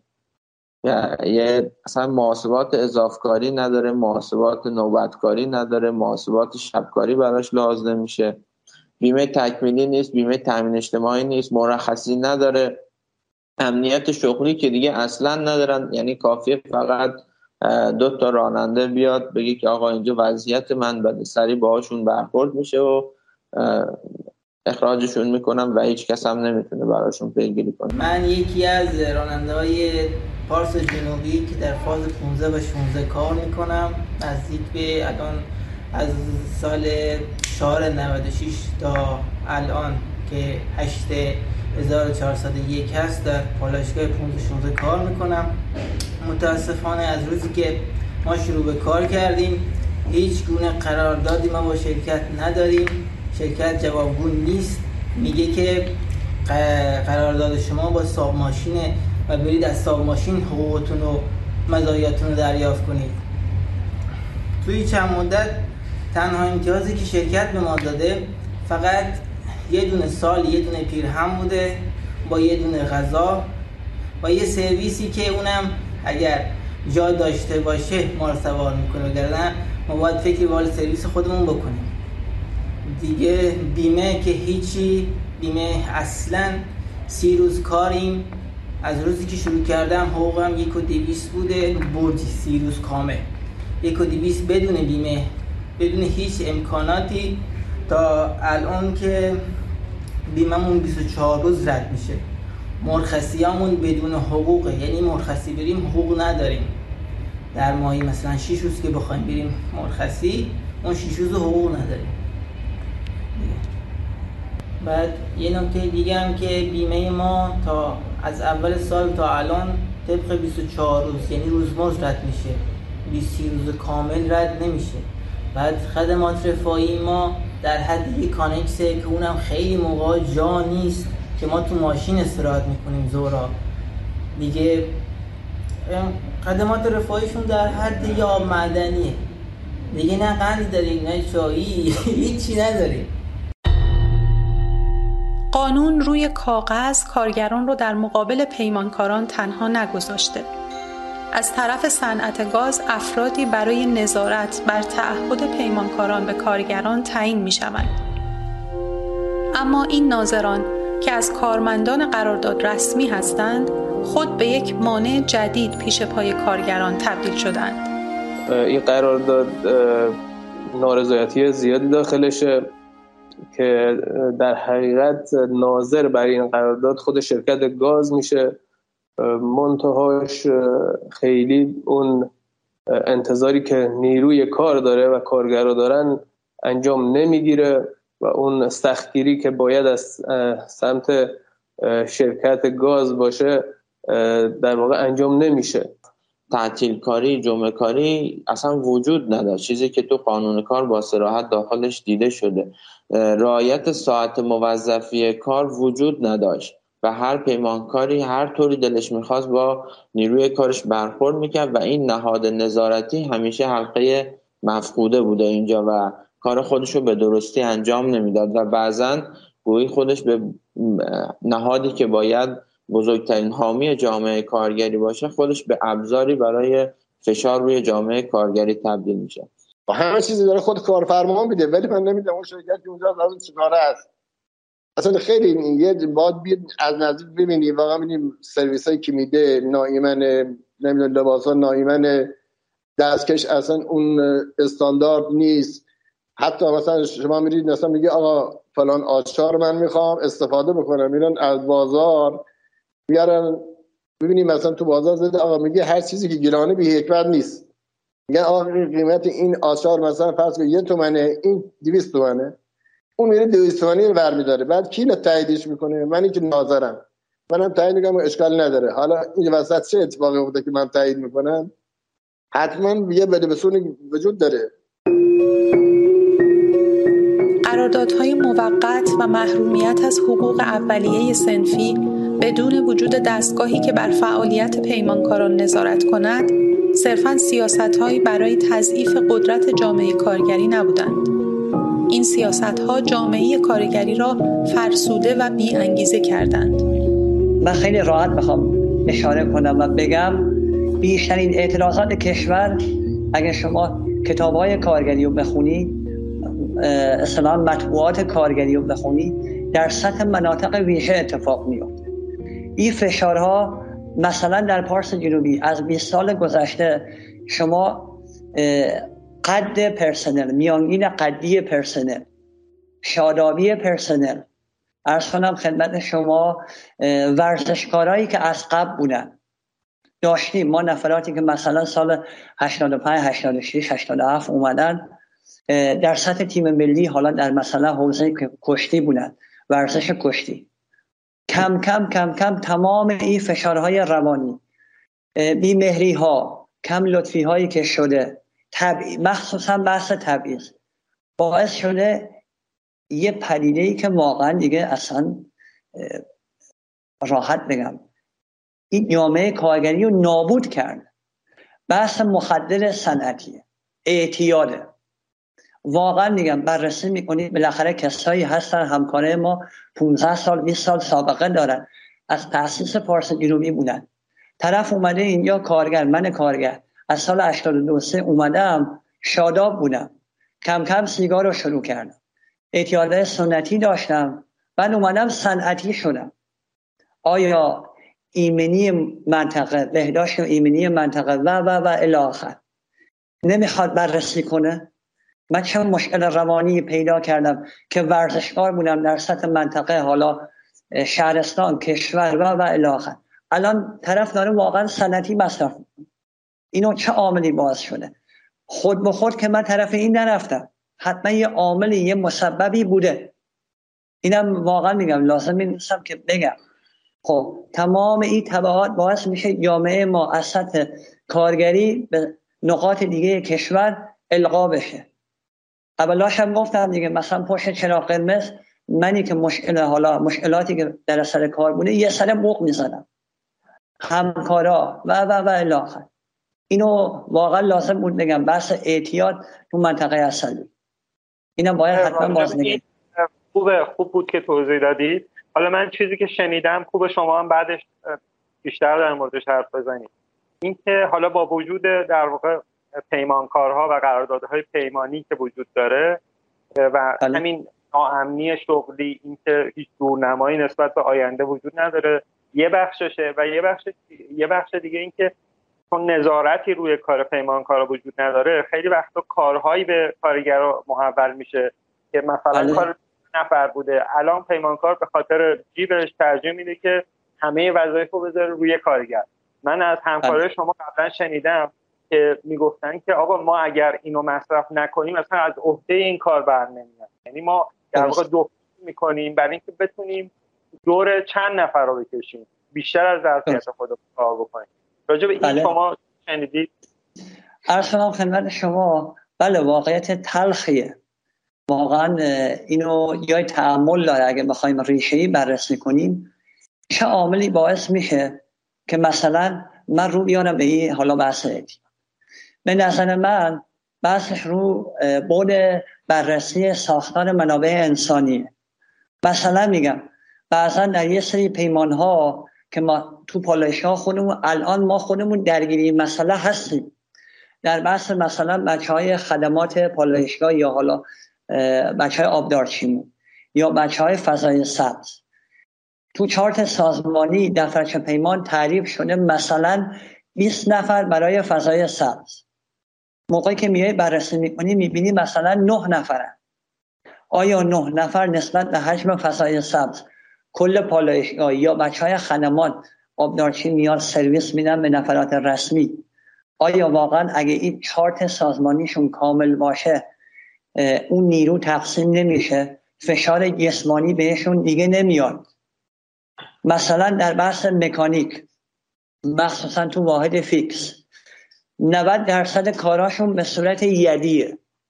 خب چارت مثلا پالایشگاه ما به جایی که مثلا 120 نفر باشه 100 نفره. فشاری که روی 120 نفر باید باشه رو 100 نفره. این 20 نفر تقسیم میشه رو 100 نفر. می‌بینی یه تعدادی دیگه واقعا توان کار ندارن. حالا یا کهولت سن گرفتن یا اصطلاحا مشکلات آناتومی گرفتن.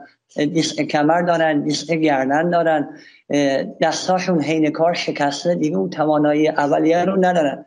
تو فرسایش رفتن.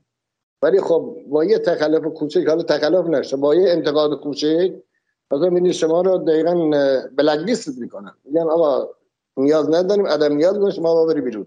حالا طرف با اون تخصص میره بیرون یه ماده حقوقش قطع میشه حالا با کلی رایزنی می‌کنه.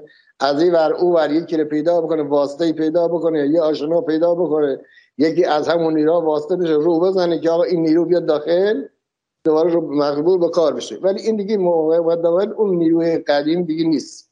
چون واقعا می‌بینه که کسی حمایتش نمی‌کنه. از نظر والا روح روانی خب تاثیرگذار هست. تو کارش تو بیلان کاری تو راندمان کارش همین تاثیرگذار هست. تاثیر می‌ذاره تاثیر منفی هم می‌ذاره.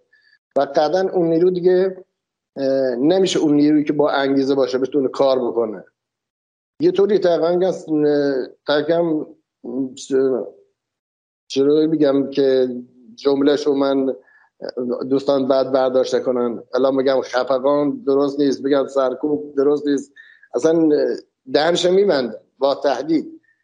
کارگران دارن منظوی میشن واقعا منظوی میشن.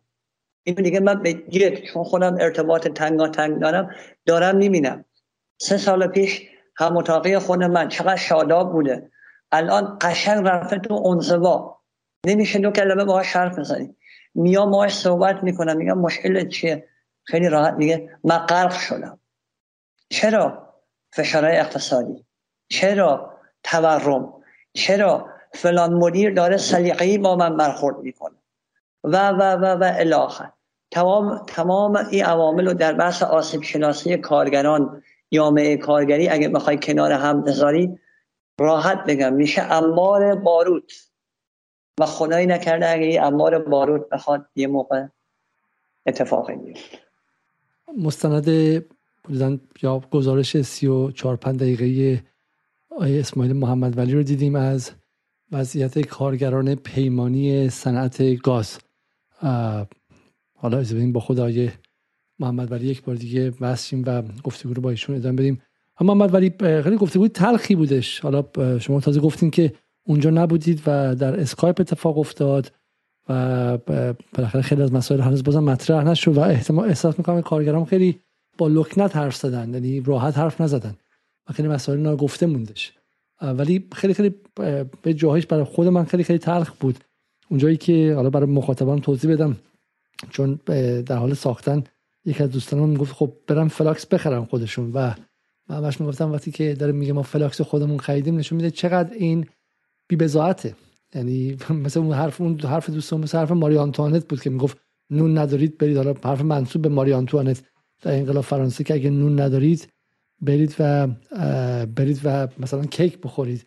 این کارگران حتی براشون بحث خریدن فلاکس بحث خریدن یه صندلی توانشون ندارن و و واقعا واقعا تلخه واقعا تلخه. حالا این تازه به شکلی کوه کوه نوک کوه یخه درسته؟ بله همونطور که شما هم گفتید اون گزارشی که دیدید صرفا نوک کوه یخ و این به این دلیله که اولا شرایطی که کارگر پای اسکات رو دوربین نشسته و داره صحبت می‌کنه طبیعیه که شرایط مصاحبه رو درست یاد نمی‌کنه. و یه نکته خیلی مهم این که خب به هر حال اینا کارگرایی که همونجور که دیدید کاملا در فقدان امنیت شغلی دارن این مصاحبه رو انجام این صرفا ممکنه که با استناد به همین مصاحبه اونا کارشون از دست بدن. تنها منبع درآمدشون از دست بدن. جریان همین مصاحبه یکی به من می‌گفت یکی از کارگران فکر کنم آقای میرزایی بودن.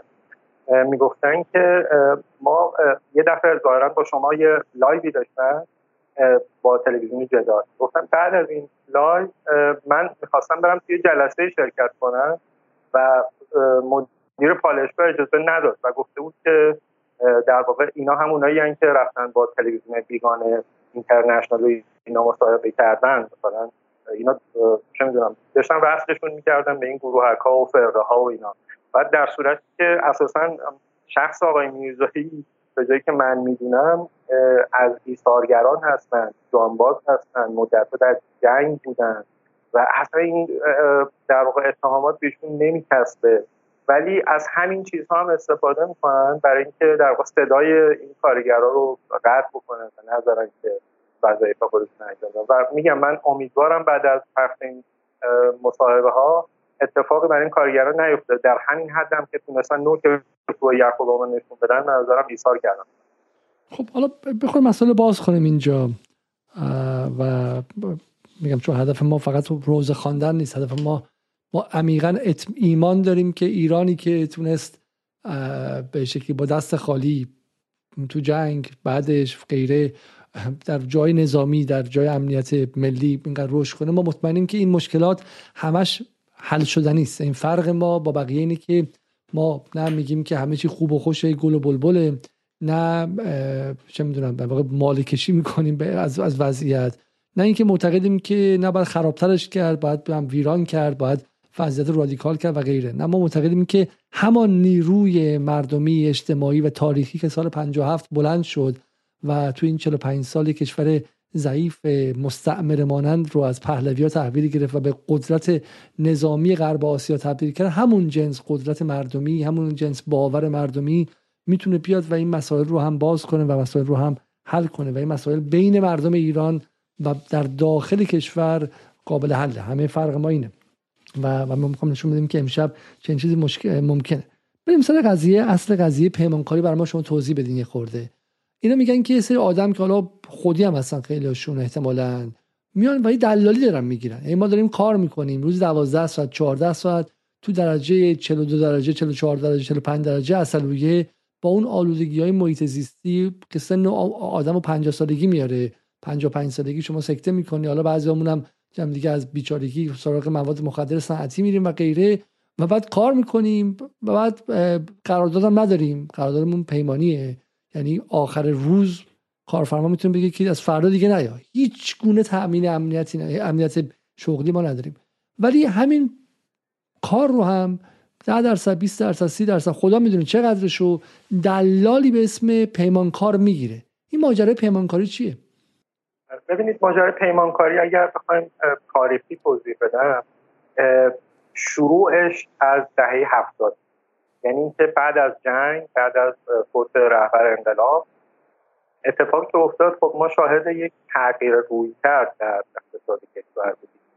و یکی از آثار این تغییر روی کرد و چرخش به این بود که امنیت شغلی کارگران که طبق قانون کاری که ده سال داشت اجرا می‌شد با وجود اینکه مصوبه قانونی نداشت ولی کلیاتش داشت اجرا می‌شد و کارگرها برخلاف زمان پهلوی که امنیت شغلی نداشتن و بازار در واقع چون تقاضا برای کار اونها زیاد بازار از اونها حمایت کرد طبق قانون قانون دوم.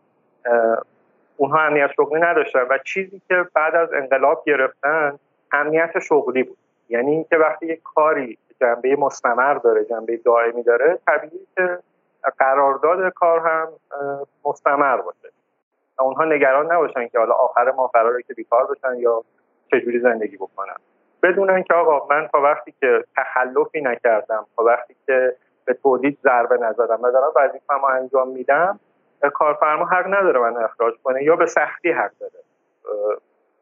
یعنی اینکه این حق و کارگرها گرفتن. و چرا گرفتن؟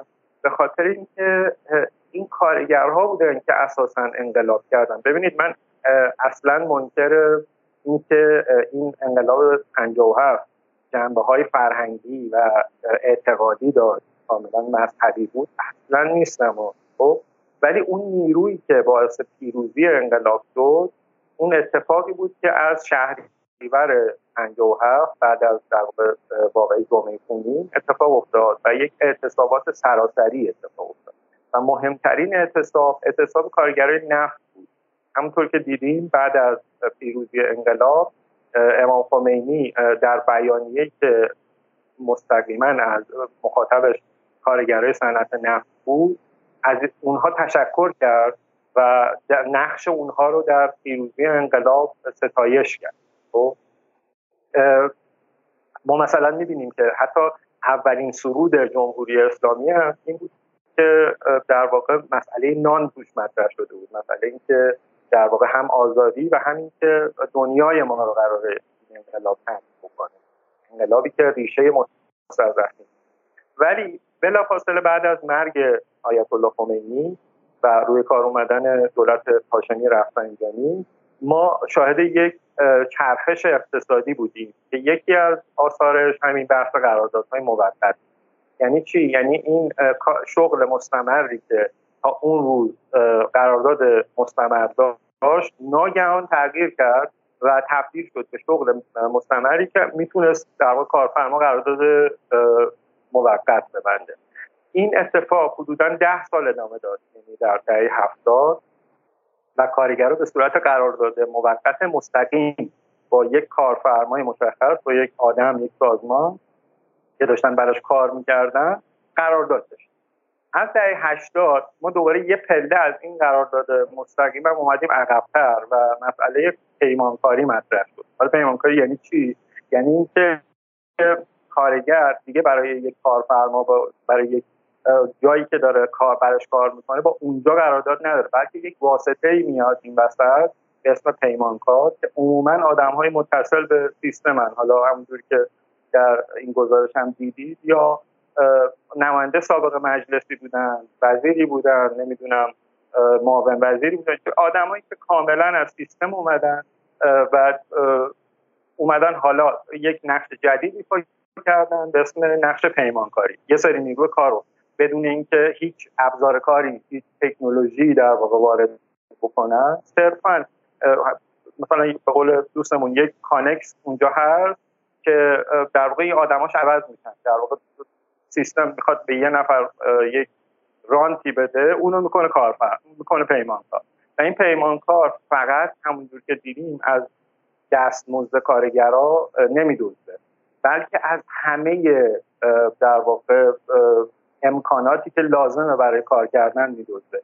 مثلا تو اون قراردادها قراردادهای پیمانی که بین پیمانکار و دولت حالا یا کارفرمای اصلی هست در مورد لباس مثلا میان میگن که آقا باید یک استانداردهایی وجود داشته باشه.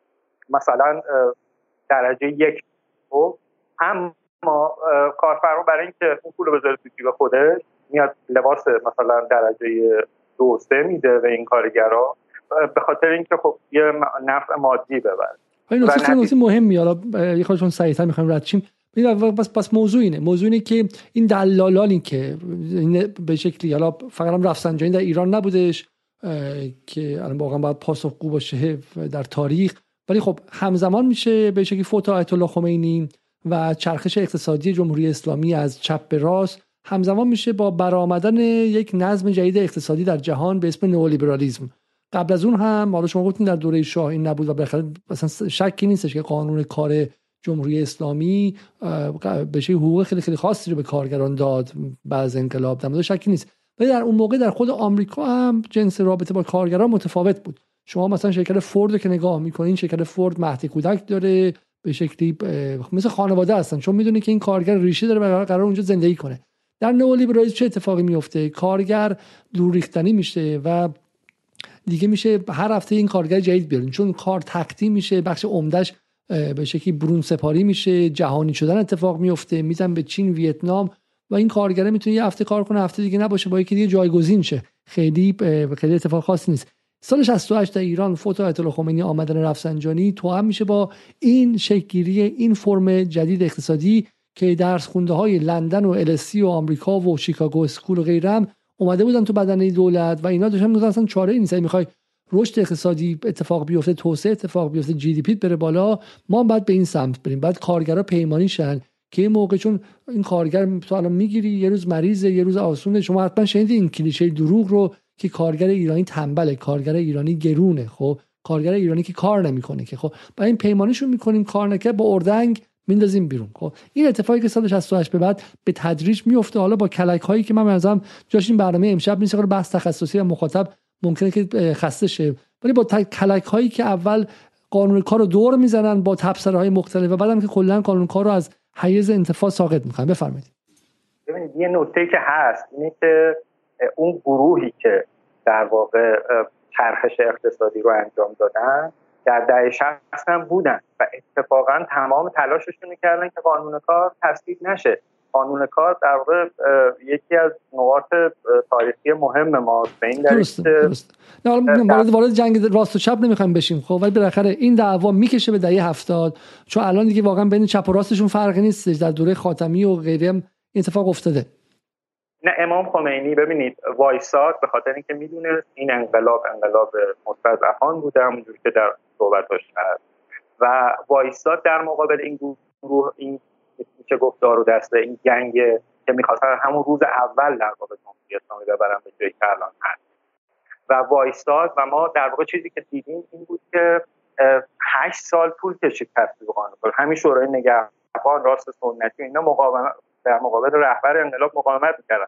و در نهایت سیستم مجبور شد بنا به خواست شخص رهبر امام خمینی که بیاد در واقع یک مجمع تشخیص مسئولیت نظام اختراع بکنه برای اینکه قانون کار رو تصویب کنه خب؟ بنابراین این این دعوا از روز اول انقلاب بود و صرفا به مسائل جهانی مربوط بسیار خوب. حالا از بحث قانون کار بیایم بیرون. پس ما به شکل از دهه هفتاد به تدریج شرکت های پیمانکاری اومدن که اینها میان و دلالایی هستن که پول کارگر رو می‌گیرن. خب تو غرب هم این شرکت پیمانکاری هستن. خب شما بخواید خیلی جاها کار کنین و من به موقعی مثلا چند مدارس درس می‌دادم. تو مدرسه درس بدین معلم های ساعتی می‌گیرن. کسایی که freelance تدریس کردن ساعتی می‌گیرن. ولی داستانی که تو مدرسه تو اگه همون مدرسه 6 ماه یه سال کار کنی طرف ببینه خوبی میگه بیا استخدامت کنم. خب؟ این جالبه که توی ایران خیلی از این کارگرای پیمانی میگن ما 10 سال 15 سال اونجا هستیم پیمانی هستیم. یعنی اینا عملا تمام زندگیشون توی یه پالایشگاه بوده. ولی هنوز بعد از 15 سال 10 سال هنوز این رو به شکلی رسمی نمی‌کنه. چون منفعت شرکت پیمانکاری و دلالا اونه که اینا این 10 درصد 20 درصد 30 درصد رو ماهانه از حقوق اینا بگیرن. درسته؟ بله دقیقا. یعنی اینکه در واقع سیستم به خاطر اینکه در واقع اون چیزی که در موردش گفته میشه و به نظر من حقیقت داریم که ما دچار فساد سیستماتیک هستیم. و این فساد سیستماتیک یعنی اینکه سیستم به آدم هایی که حالا بهش متصلن یه باج هایی خب؟ و نکته اینه که این باج الان داره از حقوق اولیه کارگران داده میشه. یعنی اینکه کارگر باید شرمنده زن و بچهش باشه به خاطر اینکه سیستم می‌خواد یک دار و دسته ای رو فربه بکنه یک دار و دسته ای رو بهشون رانت بده.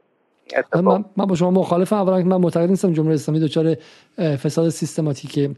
شما همین نوار به که بحث فساد در سپاره که پارسال رادیو فردا گوش کرد منتشر کرد بذاریم می‌بینیم که فساد در ایران اتفاق میفته سطحش هم بسیار بسیار بالاتر از سطح نرمالیه که ما توقع داریم از حکومت انقلابی و در مورد اینکه بسیاری از ارکان نظام و کارگزاران نظام هم فاسد هستن ذره شک نیست.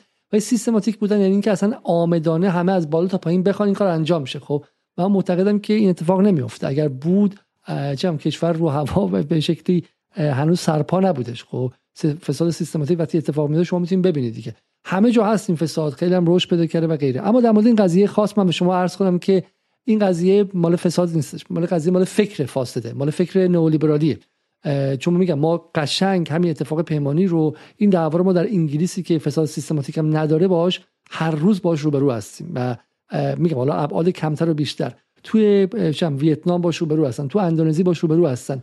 از یک جایی به بعد پس از به شکلی سال 1990 این فکر در سرمایه‌داری جهانی شکل گرفت. حالا که کارگران دیگه قدرت اعتصاب که ندارن که. چون اعتصاب کنن من میگم کارگران ایران اعتصاب می‌کنیم من کل کارخونه رو برمیدارم میرم ویتنام. ویتنام اعتصاب می‌کنیم می‌برم هند. خب کار دیگه چیزی نبود که من وابسته به کارگران باشم. من می‌تونستم جابجا شم. این جهانی سازی دست سرمایداری رو بسیار بسیار باز کرد دست سرمایداران رو باز کرد. برای برون سپاری و غیره. این فکر همه جا بودش. غیر از اینکه خودتون در فیلم اشاره کردی. وقتی شما می‌تونید پیمانکاری کارگر در صنعت نفت بگیری دیگه نگران نیستی که این کارگری که 25 سال اونجا کار کرده بیرونش هم نمی‌تونی بکنی فردا بخواد اعتصاب کنه کشور از نظر امنیتی دچار مشکل شه. همه جوری که بهش نگاه می‌کردن سود بود توش خب. ولی ولی قضیه اینه که آیا اولا انسانیه دوما که بالاخره ما به انقلاب کردیم که وضع مردم ایران وضع انسانی داشته باشه و غیره. از اون جهت میشه بهش نگاه کرد. ولی از منظر منفعت وزارت نفت و منفعت صاحبان کار خب بالاخره پیمانی کردن سود توش بوده دیگه و و بالاخره به نفعشون بوده. قبول ندارید شما؟ ببینید وقتی یک سازمانی به صورت سازمان یافته میاد یک دزدی رو انجام میده پیمانکاری خیلی سخته که قبول کنیم حرف شما رو. به خاطر اینکه ما داریم با چشم غیر مسلح می‌بینیم که این در واقع این فساد به خاطر در واقع فاسد بودن یک نفر دو نفر سه نفر نیست. این فساد خیلی عمیق داره بذارید من یه مثالی رو براتون بزنم. سال 90 دوره که آقای احمدی نژاد رئیس جمهور بودن اون اواخرش اومدن یک ضرب العجل 15 روزه تعیین کرد. برای اینکه پیمانکاری رو کلا حذف بکنه. خب؟ از لاقل از دستگاه های دولتی خب اتفاقی افتاد اون 15 روز گذشت و دستگاه دولت در واقع اعتنایی به این موضوع نکرد. و اون جایی که مجبور شد جایی بود که مثلا در همین صنعت نفت یه بخشی از کارگران رو گفتن خب چون رئیس جمهور گفته دیگه مجبوریم دیگه. بیاید شما به جای پیمانی بشید. موقت.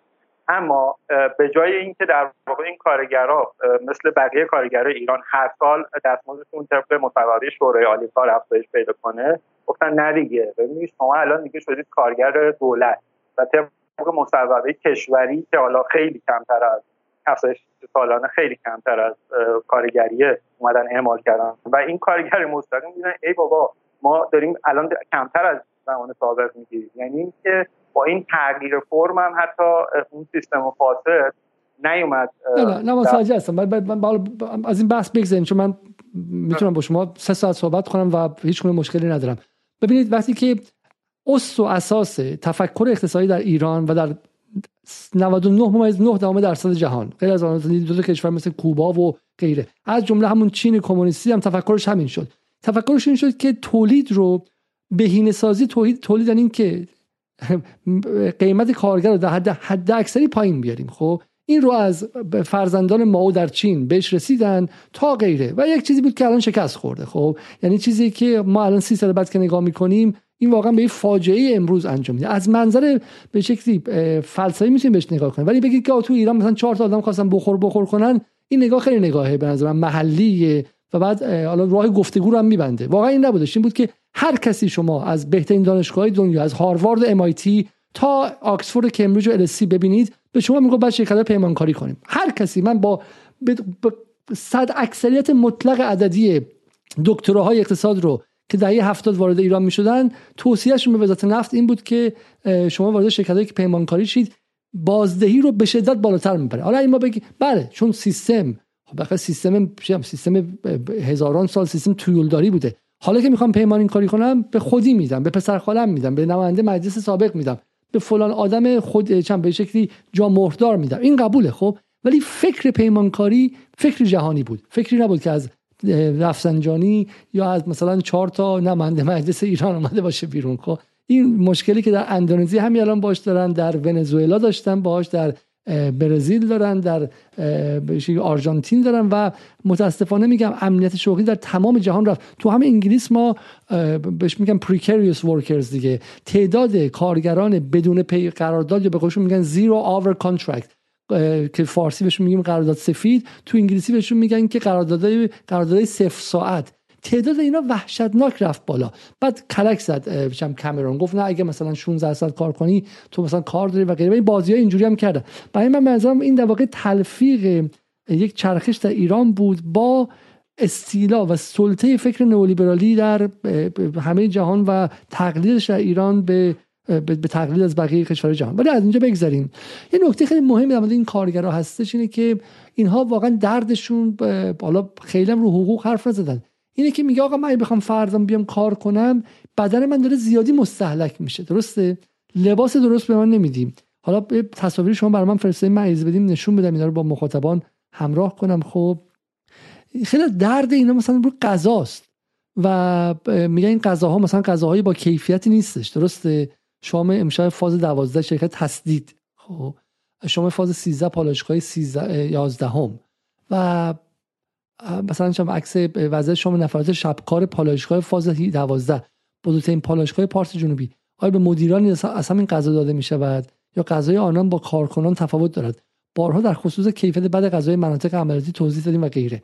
یه نکته این بودش خب و یه نکته دیگه در لباس کار و چیزهایی بود که خب امنیت ایناست در مورد سوانه اینا چیزی ما می‌دونیم. چند تا از این کارگر در سال میمیرن دچار بیماریایی میشن که به خاطر آلودگی اتفاق افتاده. و استهلاک بدنی اینا رو برای خود باز می‌کنه های محمد ولی. ببینید اجازه بدید من با یه مثالی قضیه رو برای شما روشن بکنم. شما اگر به سازمان انتقال خون مراجعه بکنید و اعلام کنید که کارگر اسدویه هستید اونها از شما خون نمی‌گیرن. میگن که خون شما آلوده است. می‌دونید این یعنی چی؟ خب من اسدویه چندین بار رفتم. ببینید شما وقتی که حدودا یک ساعت میجایی چنان دچار سردرد و تعبوی میشید که فقط به خاطر در آلودگی شدید هوا. خب بنابراین ما صرفا نمی‌تونیم به آمار و عدد و اینا اکتفا بکنیم و این قضیه خیلی گسترده تره و در هیچ آماری نمیاد استهلاک این آدم ها. و اونجایی که در واقع پیمانکاری میاد نقشش مهم میشه در این آسیبی که این کارگرها می‌بینن. اینه که خب طبیعیه. اینا باید یک شرایطی رو برای کارگر رو فراهم بکنن. مثل مثلا لباس کار مثل مثلا اتوبوس هایی که حمل و نقل کارگر رو انجام میده. چون ببینید فاصله محل اقامت کارگرها تا محل کارشون حدودا یک ساعت یک ساعت و نیم. یعنی این کارگرها سه ساعت در روز توی اتوبوس های میشینن. که همونطور که در این گزارش دیدید اتوبوسایی که باید بره زوباهن و چیز بشه زوب بشه و تبدیل به یه چیز دیگه بشه. یعنی اصلا اسمش اتوبوس خب. یک بخش در واقع داستان اینه که بله از حقوق این کارگرها زده میشه. ولی این کارگرها می‌بینن که در مقابلشون یک یه سری نیرو کار دیگه وجود دارن که اینها به هر حال میشه گفت که از وقتی که در واقع تبعیض در این حد گسترده باشه این آدمایی که مشمول این وضعیت نیستن برای یک رانتی بهش انگار داده شده و اینو با چشم غیر مسلح دارن می‌بینن خب؟ و این همونجور که دیدید خیلیشون می‌گفتن که این تبعیض بیشتر از هر چیزی اونا را آزار میده انگار که برای سیستم جان اونها که با این اتوبوس رفت آمد می‌کنن اون لباسای درجه چندم رو میپوشن اون غذاهای بیکیفیت رو می‌خورن به اندازه جان یک کارگر وابسته به سیستم حالا بهش بگیم رسمی نیست. و اونها رو کم ارزش سیستم اونها رو کم ارزش و آدم ها و شهروندهای درجه چندم یه جور یه آپارتاید یه آپارتاید کارگری پس ما داریم تو ایران. این تو یه محله ای حالا دیگه اینم جالبه چون مثلا کارگر اصلویه بودن خب یه همه محرومن دیگه. این بخاطر کارگر اصلویه کار آسونی نیستش. اون قراردادیاش هم محرومن و خود اینجام خیلی از این کارگرا می‌گفتن میگن اونا لباس بهتر دارن که حقشونه. همه ما باید اونو داشته باشیم. خب؟ این نبودی که حالا از اون بکنیم مثلا به ما بدیم. این که نه آقا اونا تازه اولیه رو دارن.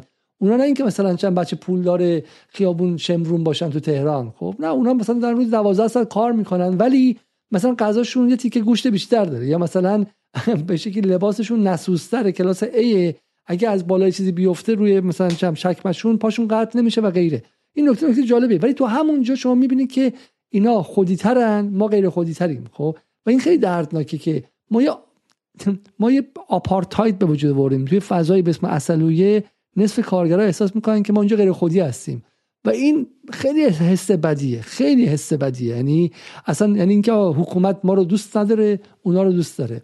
و بعد شما بین کارگرا تبعیض بری به وجود میاری و بعد بینشون اختلاف و گسل به وجود میاری. ما چی شد که از بدنه از جامعه‌ای که می‌خواستیم همه مثل برادر و خواهر در دهه 60 زندگی کنیم تو جبهه اون نادر مهدوی که ما پیروز نشون دادیم با زیر دست خودش رو هیچ فاصله نمیذاش تبدیل شدیم به جایی که بین کارگران هم که دارن جفتشون استثمار میشن در جنس استثمار هم تبعیض می‌ذاریم و این خیلی اذیتشون می‌کنه.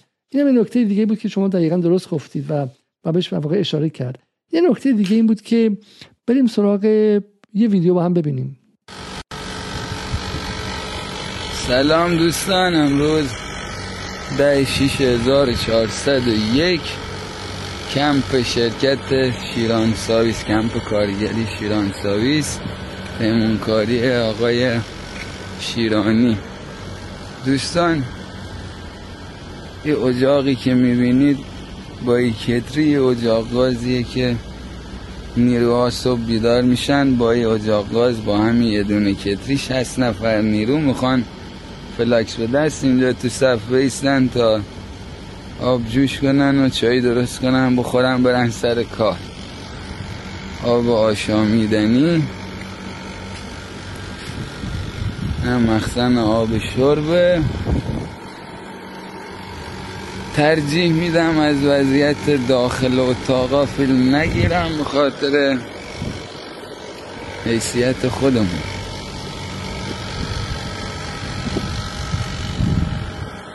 یه سری هم به سرویس ها و هموم ها بزنیم. این که پلوم کلن این یکی آینه رختاویز چراغ که ندارن خدا رو شکر شب باید با گوشی بیای دستشویی. بین کارگرای هستن که زندگی می‌کنن. در واقع کارگرای فقط توضیح به برای مخاطب. این کارگر نیستش که مثلا صبح حالا دستشویی شال چراغ نداره ناراحت باشه نه اینا محل زندگیشون خوابگاهشونه. یعنی شما می‌دونی اگه اصلوی کار کنی از شهرستانهای مختلف ایران میری از تبریز از اصفهان از جای دیگه میری میری اونجا دو ماه اونجایی برمیگردی مثلا دو هفته پیش خانواده. درسته؟ بله نکته کار در اصلویه اینه که اونها به صورت مستمر اونجا. قبلا اینجوری بود که مثلا در ماه که سی روزه 20 روز کار کردن. و ده روز می‌تونستن بیان مرخصی و دوباره برمیگشتن. 20 روز اونجا زندگی می‌کردن. دو سه ماه. حالا جدیدا در واقع از یک سال گذشته این اتفاقی که افتاده به خاطر تشکیل انجمن و اعتراضی که پارسال اتفاق افتاد سال 2014 خب این شرایط یکم میشه گفت بهتر شد و تبدیل شد به 14 14 یعنی 14 روز کار و 14 روز استراحت. یک کم شرایط بهتر شده ولی بعد که شما گفتید اینجا محل زندگی کارگر که بخش زیادی از زندگیشون رو اینجا دارن زندگی می‌کنن و توجه کنید اینا کارگرایی که دارن ثروت کشور رو تولید می‌کنن. کارگرایی که اگه کار نکنن یعنی خودشون می‌دونن طبیعتا اگر کار نکنن اقتصاد کشور فلج میشه. همه دستگاه ها به کار این کارگرها وابسته است و مجبورن که توی همچین شرایطی زندگی این خیلی خیلی اتفاق عجیبیه. یه صحنه دیگه ببینیم در مورد آتش سوزی در اتوبوسشون. این ماجرا چیه محمد ولی؟ ببینید این هم همون در واقع شما اخبار که اخبار کارگری رو می‌خونید معمولا در سال خیلی اتفاق میفته که این اتوبوس ها یا واژگون شدن یا آتیش گرفتن یا یه تعداد کارگر کشته شدن. و میگم عرض کردم اینا در واقع سه ساعت در روز تو این اتوبوس ها در واقع دارن زندگی می‌کنن. و این اتوبوس ها عملا اتوبوس که جاهای دیگه همه شهرهای کشور فرسوده از رد خارجشون و این پیمانکارا میرن می‌خرن برای اینکه بتونن در واقع یه بخشی از این هزینه رو بذارن تو جیبشون صرفه جویی بکنن به نفع خودشون و کارگرا مجبورن که سواری همچین وسایل نقلیه بشن. در شما ببینید ما وقتی در مورد اصلیه صحبت می‌کنیم در مورد یک نقطه ای در جنوب کشور که هم به شدت سردیه و هم به شدت گرمه در فصلهای گرم سال و این کارگرها باید با امکانات اولیه نمی‌دونم پنجره رو باز کنن خنک یعنی یک کولر مثلا قابل استفاده ای هست. یه چیز عجیب میگم. میگه که مثلا تو ماشینی که بعد 40 نفر سوار شدن 25 نفر سوار شدن دو برابر سوار می‌کنه. بعد من فکرم که اینو حواستون باشه. تهران مثلا این از این نقطه مثلا میدون آزادی تا انقلاب داریم میری حالا جای 25 نفر 5 نفر اضافه سوار کرده نه. اصلویه است. 45 درجه حرارت شرجی نفس عادی در نمیاد. بعد این ماشین کولر نداره و تو کنسرو کردی اینا رو کنار هم دیگه. خیلی لحظه عجیبی. یعنی برای همین میگم ساعت 7 نیم که می‌رسن اونجا بدنا کوفته است. ما در مورد کارگران فیزیکی داریم حرف می‌زنیم. و ما تو فیلم شما هم دیدیم دیگه که بدنش رو لازم داره که این پیچ بزرگ رو انجام بده که بدنه رو می‌خواد. این بدنه مستهلک میشه. این بدنه دیگه نمی‌کشه. و خیلی هم قشنگ بود اون صحنه که می‌گفت خیلی از اینا بالاخره آدمای هیکلی هستن آدم ورزشکار و ورزیده هستن که اصلا می‌تونن اونجا دوام بیارن. قهرمان تیم ملی کشتی بوده قهرمان تیم ملی جدو بوده و بعد میاد اونجا و بعد این بدن مستهلک میشه ذهن مستهلک میشه فرو میپاشه و کارش به اعتیاد و غیره می‌رسه که حالا اونجا رو من می‌خوام یه مقاله نشون بدم. بفرمایید. بله بله همونطور که شما فرمودید اگر بخوایم در مورد موضوع اعتیاد در اصلی صحبت کنیم خب واقعا فاجعه است. من چند سال پیش از کارگرا اینو شنیدم که خیلی شاید گفتنش بر من ممکنه هزینه داشته باشه یا هر چیزی ولی به خودم این دورت رو میدم که چون در واقع از آدمای معتبری و آدمایی که در واقع راوی درجه یک بودن شنیدم در برنامه شما هم بگم که ببینید قیمت مواد مخدر در اصلیه ارزونتر از جاهای دیگه ایران. می‌دونید چرا؟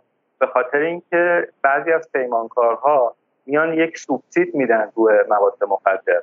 به خاطر اینکه ما می‌دونیم مصرف مواد مخدر در کوتاه مدت در واقع باعث یک ماه اصلی داره که کارگر حالا هر کسی که مصرف کنه بیشتر انرژی داره و اینا. ولی به مرور در واقع این فرزد خودش عمل می‌کنه و فرسوده می‌کنه کارگر رو.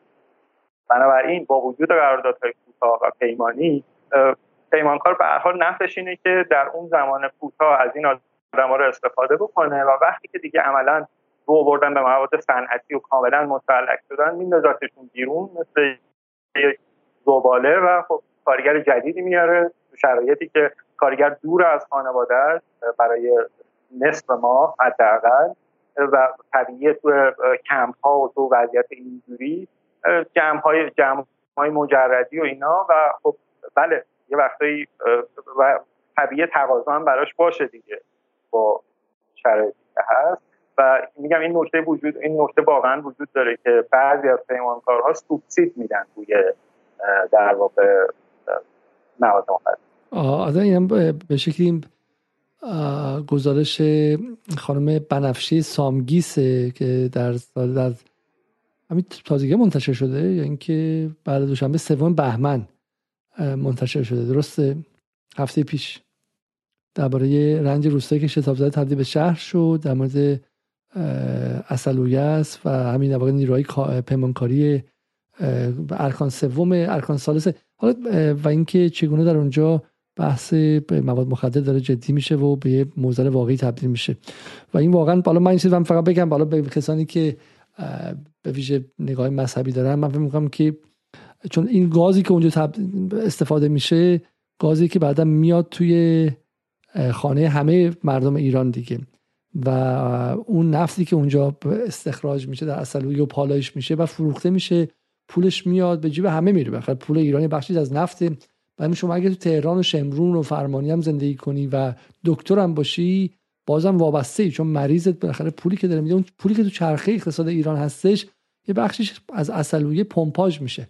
من فکر می‌کنم که من دنبال شعر کاملش هم میگشتم به قول فرخزاد میگه برکت از زمین ها رفت و ماهیان به خاک خشکیدند و زان پس زمین مردگانش رو به خود نپذیرفت. به نظرم برکت رو از زمین ایران می‌بره. شما ممکنه که بتونی در کوتاه مدتی یه سود بالاتر ببری که این دروغ هم هسته. چون درصد هزینه کارگران در ساخت در هر محصول در ایران کمترین بخششه. ما از سال 1970 این دروغ رو شنیدیم که کار در ایران بسیار گران قانون کار دست و پای کارفرما و به شکلی کارفرما خصوصی رو هم بسته و همین بهره در ایران پایینه و برای همینه که کسی در ایران سرمایه گذاری نمی‌کنه. در حالی که ما می‌دونیم که موزلات سرمایه گذاری در ایران اصلا اینها نیستش. نه فقط ما بلکه او International Labor Organization که سال 1983 یا 2004 اومد ایران به دعوت خاتمی برای اینکه تحقیق کنه که چرا به شکلی کار در ایران بهره در ایران پایین ایران می‌خواست عضو WTO بشه. اونا بعضی اونا اول همین گفتن کارگرون و اینها. شش ماه که موندن فهمیدن که فساد به شکلی اداری قوانین خیلی قدیمی و غیر شفاف دخالت نهادهای غیر مسئول پیچیدگی های غیره و بحث قیمت کار 16 همین عامل در موانع تولید در ایران بود. یکی از دروغ هایی ببین دروغ پروپاگاندا با دروغ زندگی می‌کنه پروپاگاندا رو همینطور در ایران اینترنشنال هست. این ورم در بحث تولید اینه. مثل دروغ دیگه که آقا ما تا برجام تصویب نشه وضعیتمون همینه. ما در برنامهمون نشون دادیم که برنامه متفاوت که همین الان تولید چگونه می‌تونه در ایران جهش داشته باشه به رغم تحریم ها با تغییر پارادایم اقتصادی. برای همین این دروغ هم که مشکل ایران کارگران و قیمت کار و شکست ایران دروغ بوده. ولی تبدیل کرده بخشی از جامعه ایران رو به بخشی که واقعا نمی‌تونن همدلی کنن و نمی‌تونن سربازان ایران باشن. و این به مسئله واقعا جدی سیاسی اجتماعیه. ما داریم قدرت اول منطقه در امر نظامی میشیم. ولی بخشی از مردممون با من همدل نیستن. اون کارگری که تو اصلویه 25 سالگی چه می‌دونم دیگه بدنش مثل بدن مرد 50 ساله میمونه و با 200 تا مریضی سر کار داره و به قول آقای محمد ولی سازمان انتقال خون گرفتن خونش رو هم ممنوع کرده.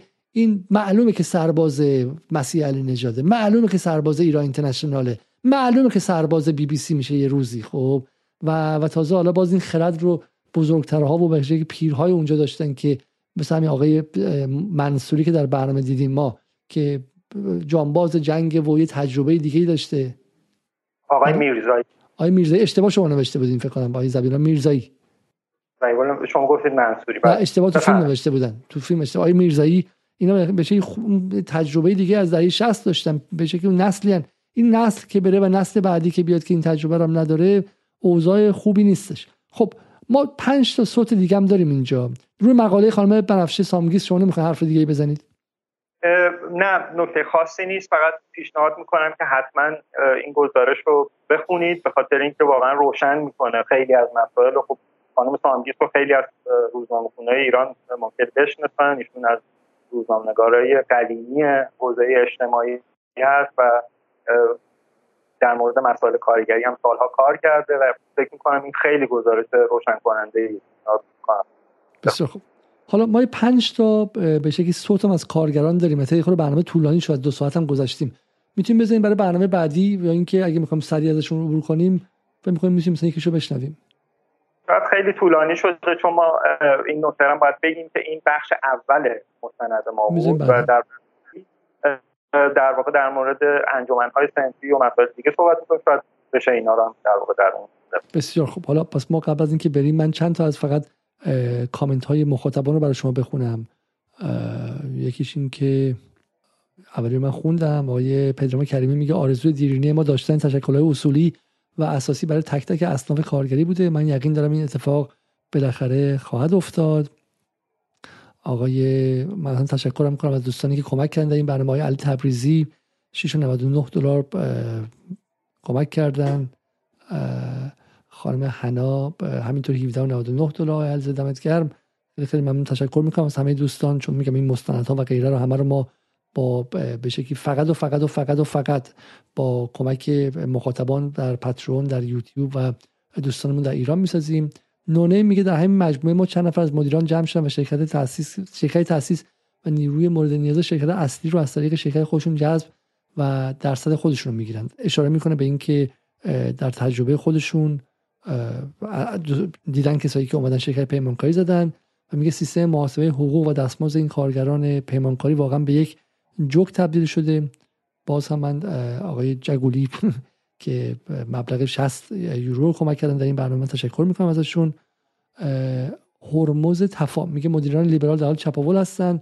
رسانه هم دستشونه. وقتی احساس خطر کنن چرا مردم رو گول می‌زنن که همین کارگر هم میره پشتشون میسته و متوجه نمیشه که به خودش صدمه می‌زنه. حالا میگم این بحث بحث فقط یک کارگر دو کارگر رو یک دولت دو دولت نیست. بحثی که زمان خیلی خیلی طولانی شکل گرفته و اتفاق افتاده و واقعا واقعا دردناک. بسیار خوب. اگر حرفی هست برای این برنامه بفرمایید وگرنه بریم که هفته آینده قسمت بعدی این برنامه رو داشته باشیم که وارد مسائل کارگری شیم و بتونیم این مسائل رو اونقدر ادامه بدیم که مخاطبم باش همراه شه. اگر شما میگم حوصلتون سر رفت تلخ بود این قضیه فکر که به شما مربوط نیست از من بپذیرید. اگر ذره اعتماد دارید این که این موضوع واقعا از نان شب واجب تره و میگم دشمن روی این قضیه طمع فراوانی کرده یعنی اصلا روش یه جور دیگه حساب کرده.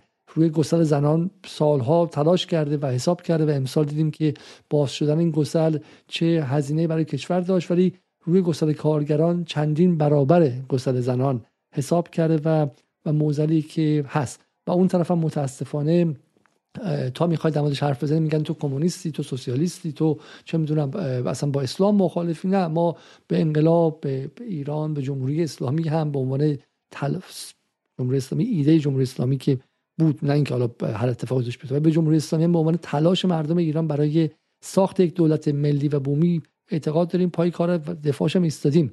ولی این تهمت ها نمی گنجه ولی افرادی که دارن سود می‌برن اینجا و اونجا و به شکلی واقعا دارن دارن با آتش بازی می‌کنن پشت این حرف هم قایم میشن و سعی می‌کنن که نیروهای امنیتی رو هم همراه خودشون کنن. نه ما معتقدیم برای امنیت ایران برای امنیت ایران نباید گذاشت که این کارگر با این ذهن اونجا کار کنه و به قول آقای اسماعیل محمد ولی پیمانکار مواد مخدر رو سوبسید بده روش.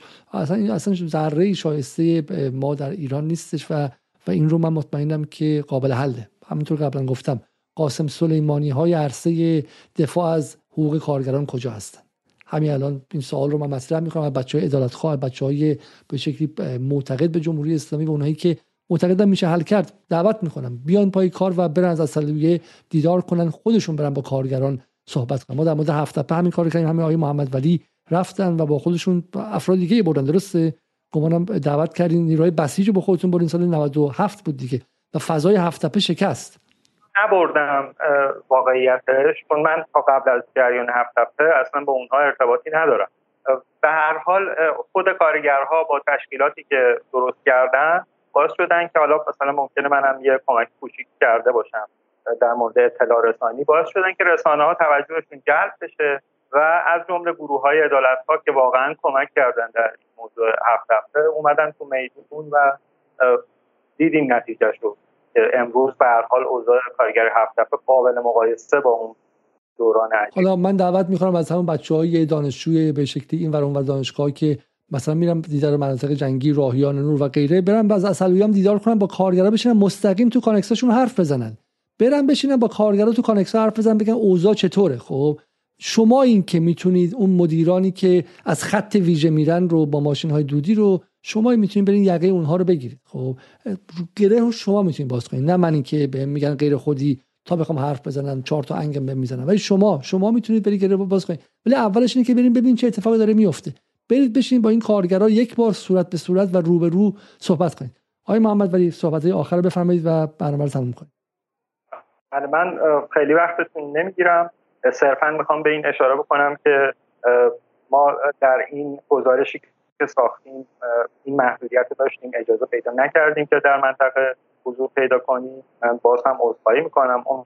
امیدوارم که اگر قرار باشه کارهای بعدی هم ادامه پیدا کنه ما بتونیم بریم رو در رو مثل در هر رسانه دیگه ای بریم رو در رو با کارگرا صحبت بکنیم و اونجوری به نظرم هم حسی که کارگرا می‌گیرن از اینکه لاقل یک صدایی هست این حرفشون شنیده بشه. فکر کنم برای جامعه بهتره در کل. این آزادی داده بشه که همسال من حالا هر خبرنگار دیگه بتونه بره در صحنه و گذاره بسیار خوب. تا برنامه دیگه که احتمالا دوشنبه خواهد بود با یک برنامه دیگه با یاسر جبرائیلی درباره افسانه به اسم یارانه پنهان. ما می‌خوایم بحث اقتصادی رو باز کنیم. حالا مناظره هم خواهیم داشت.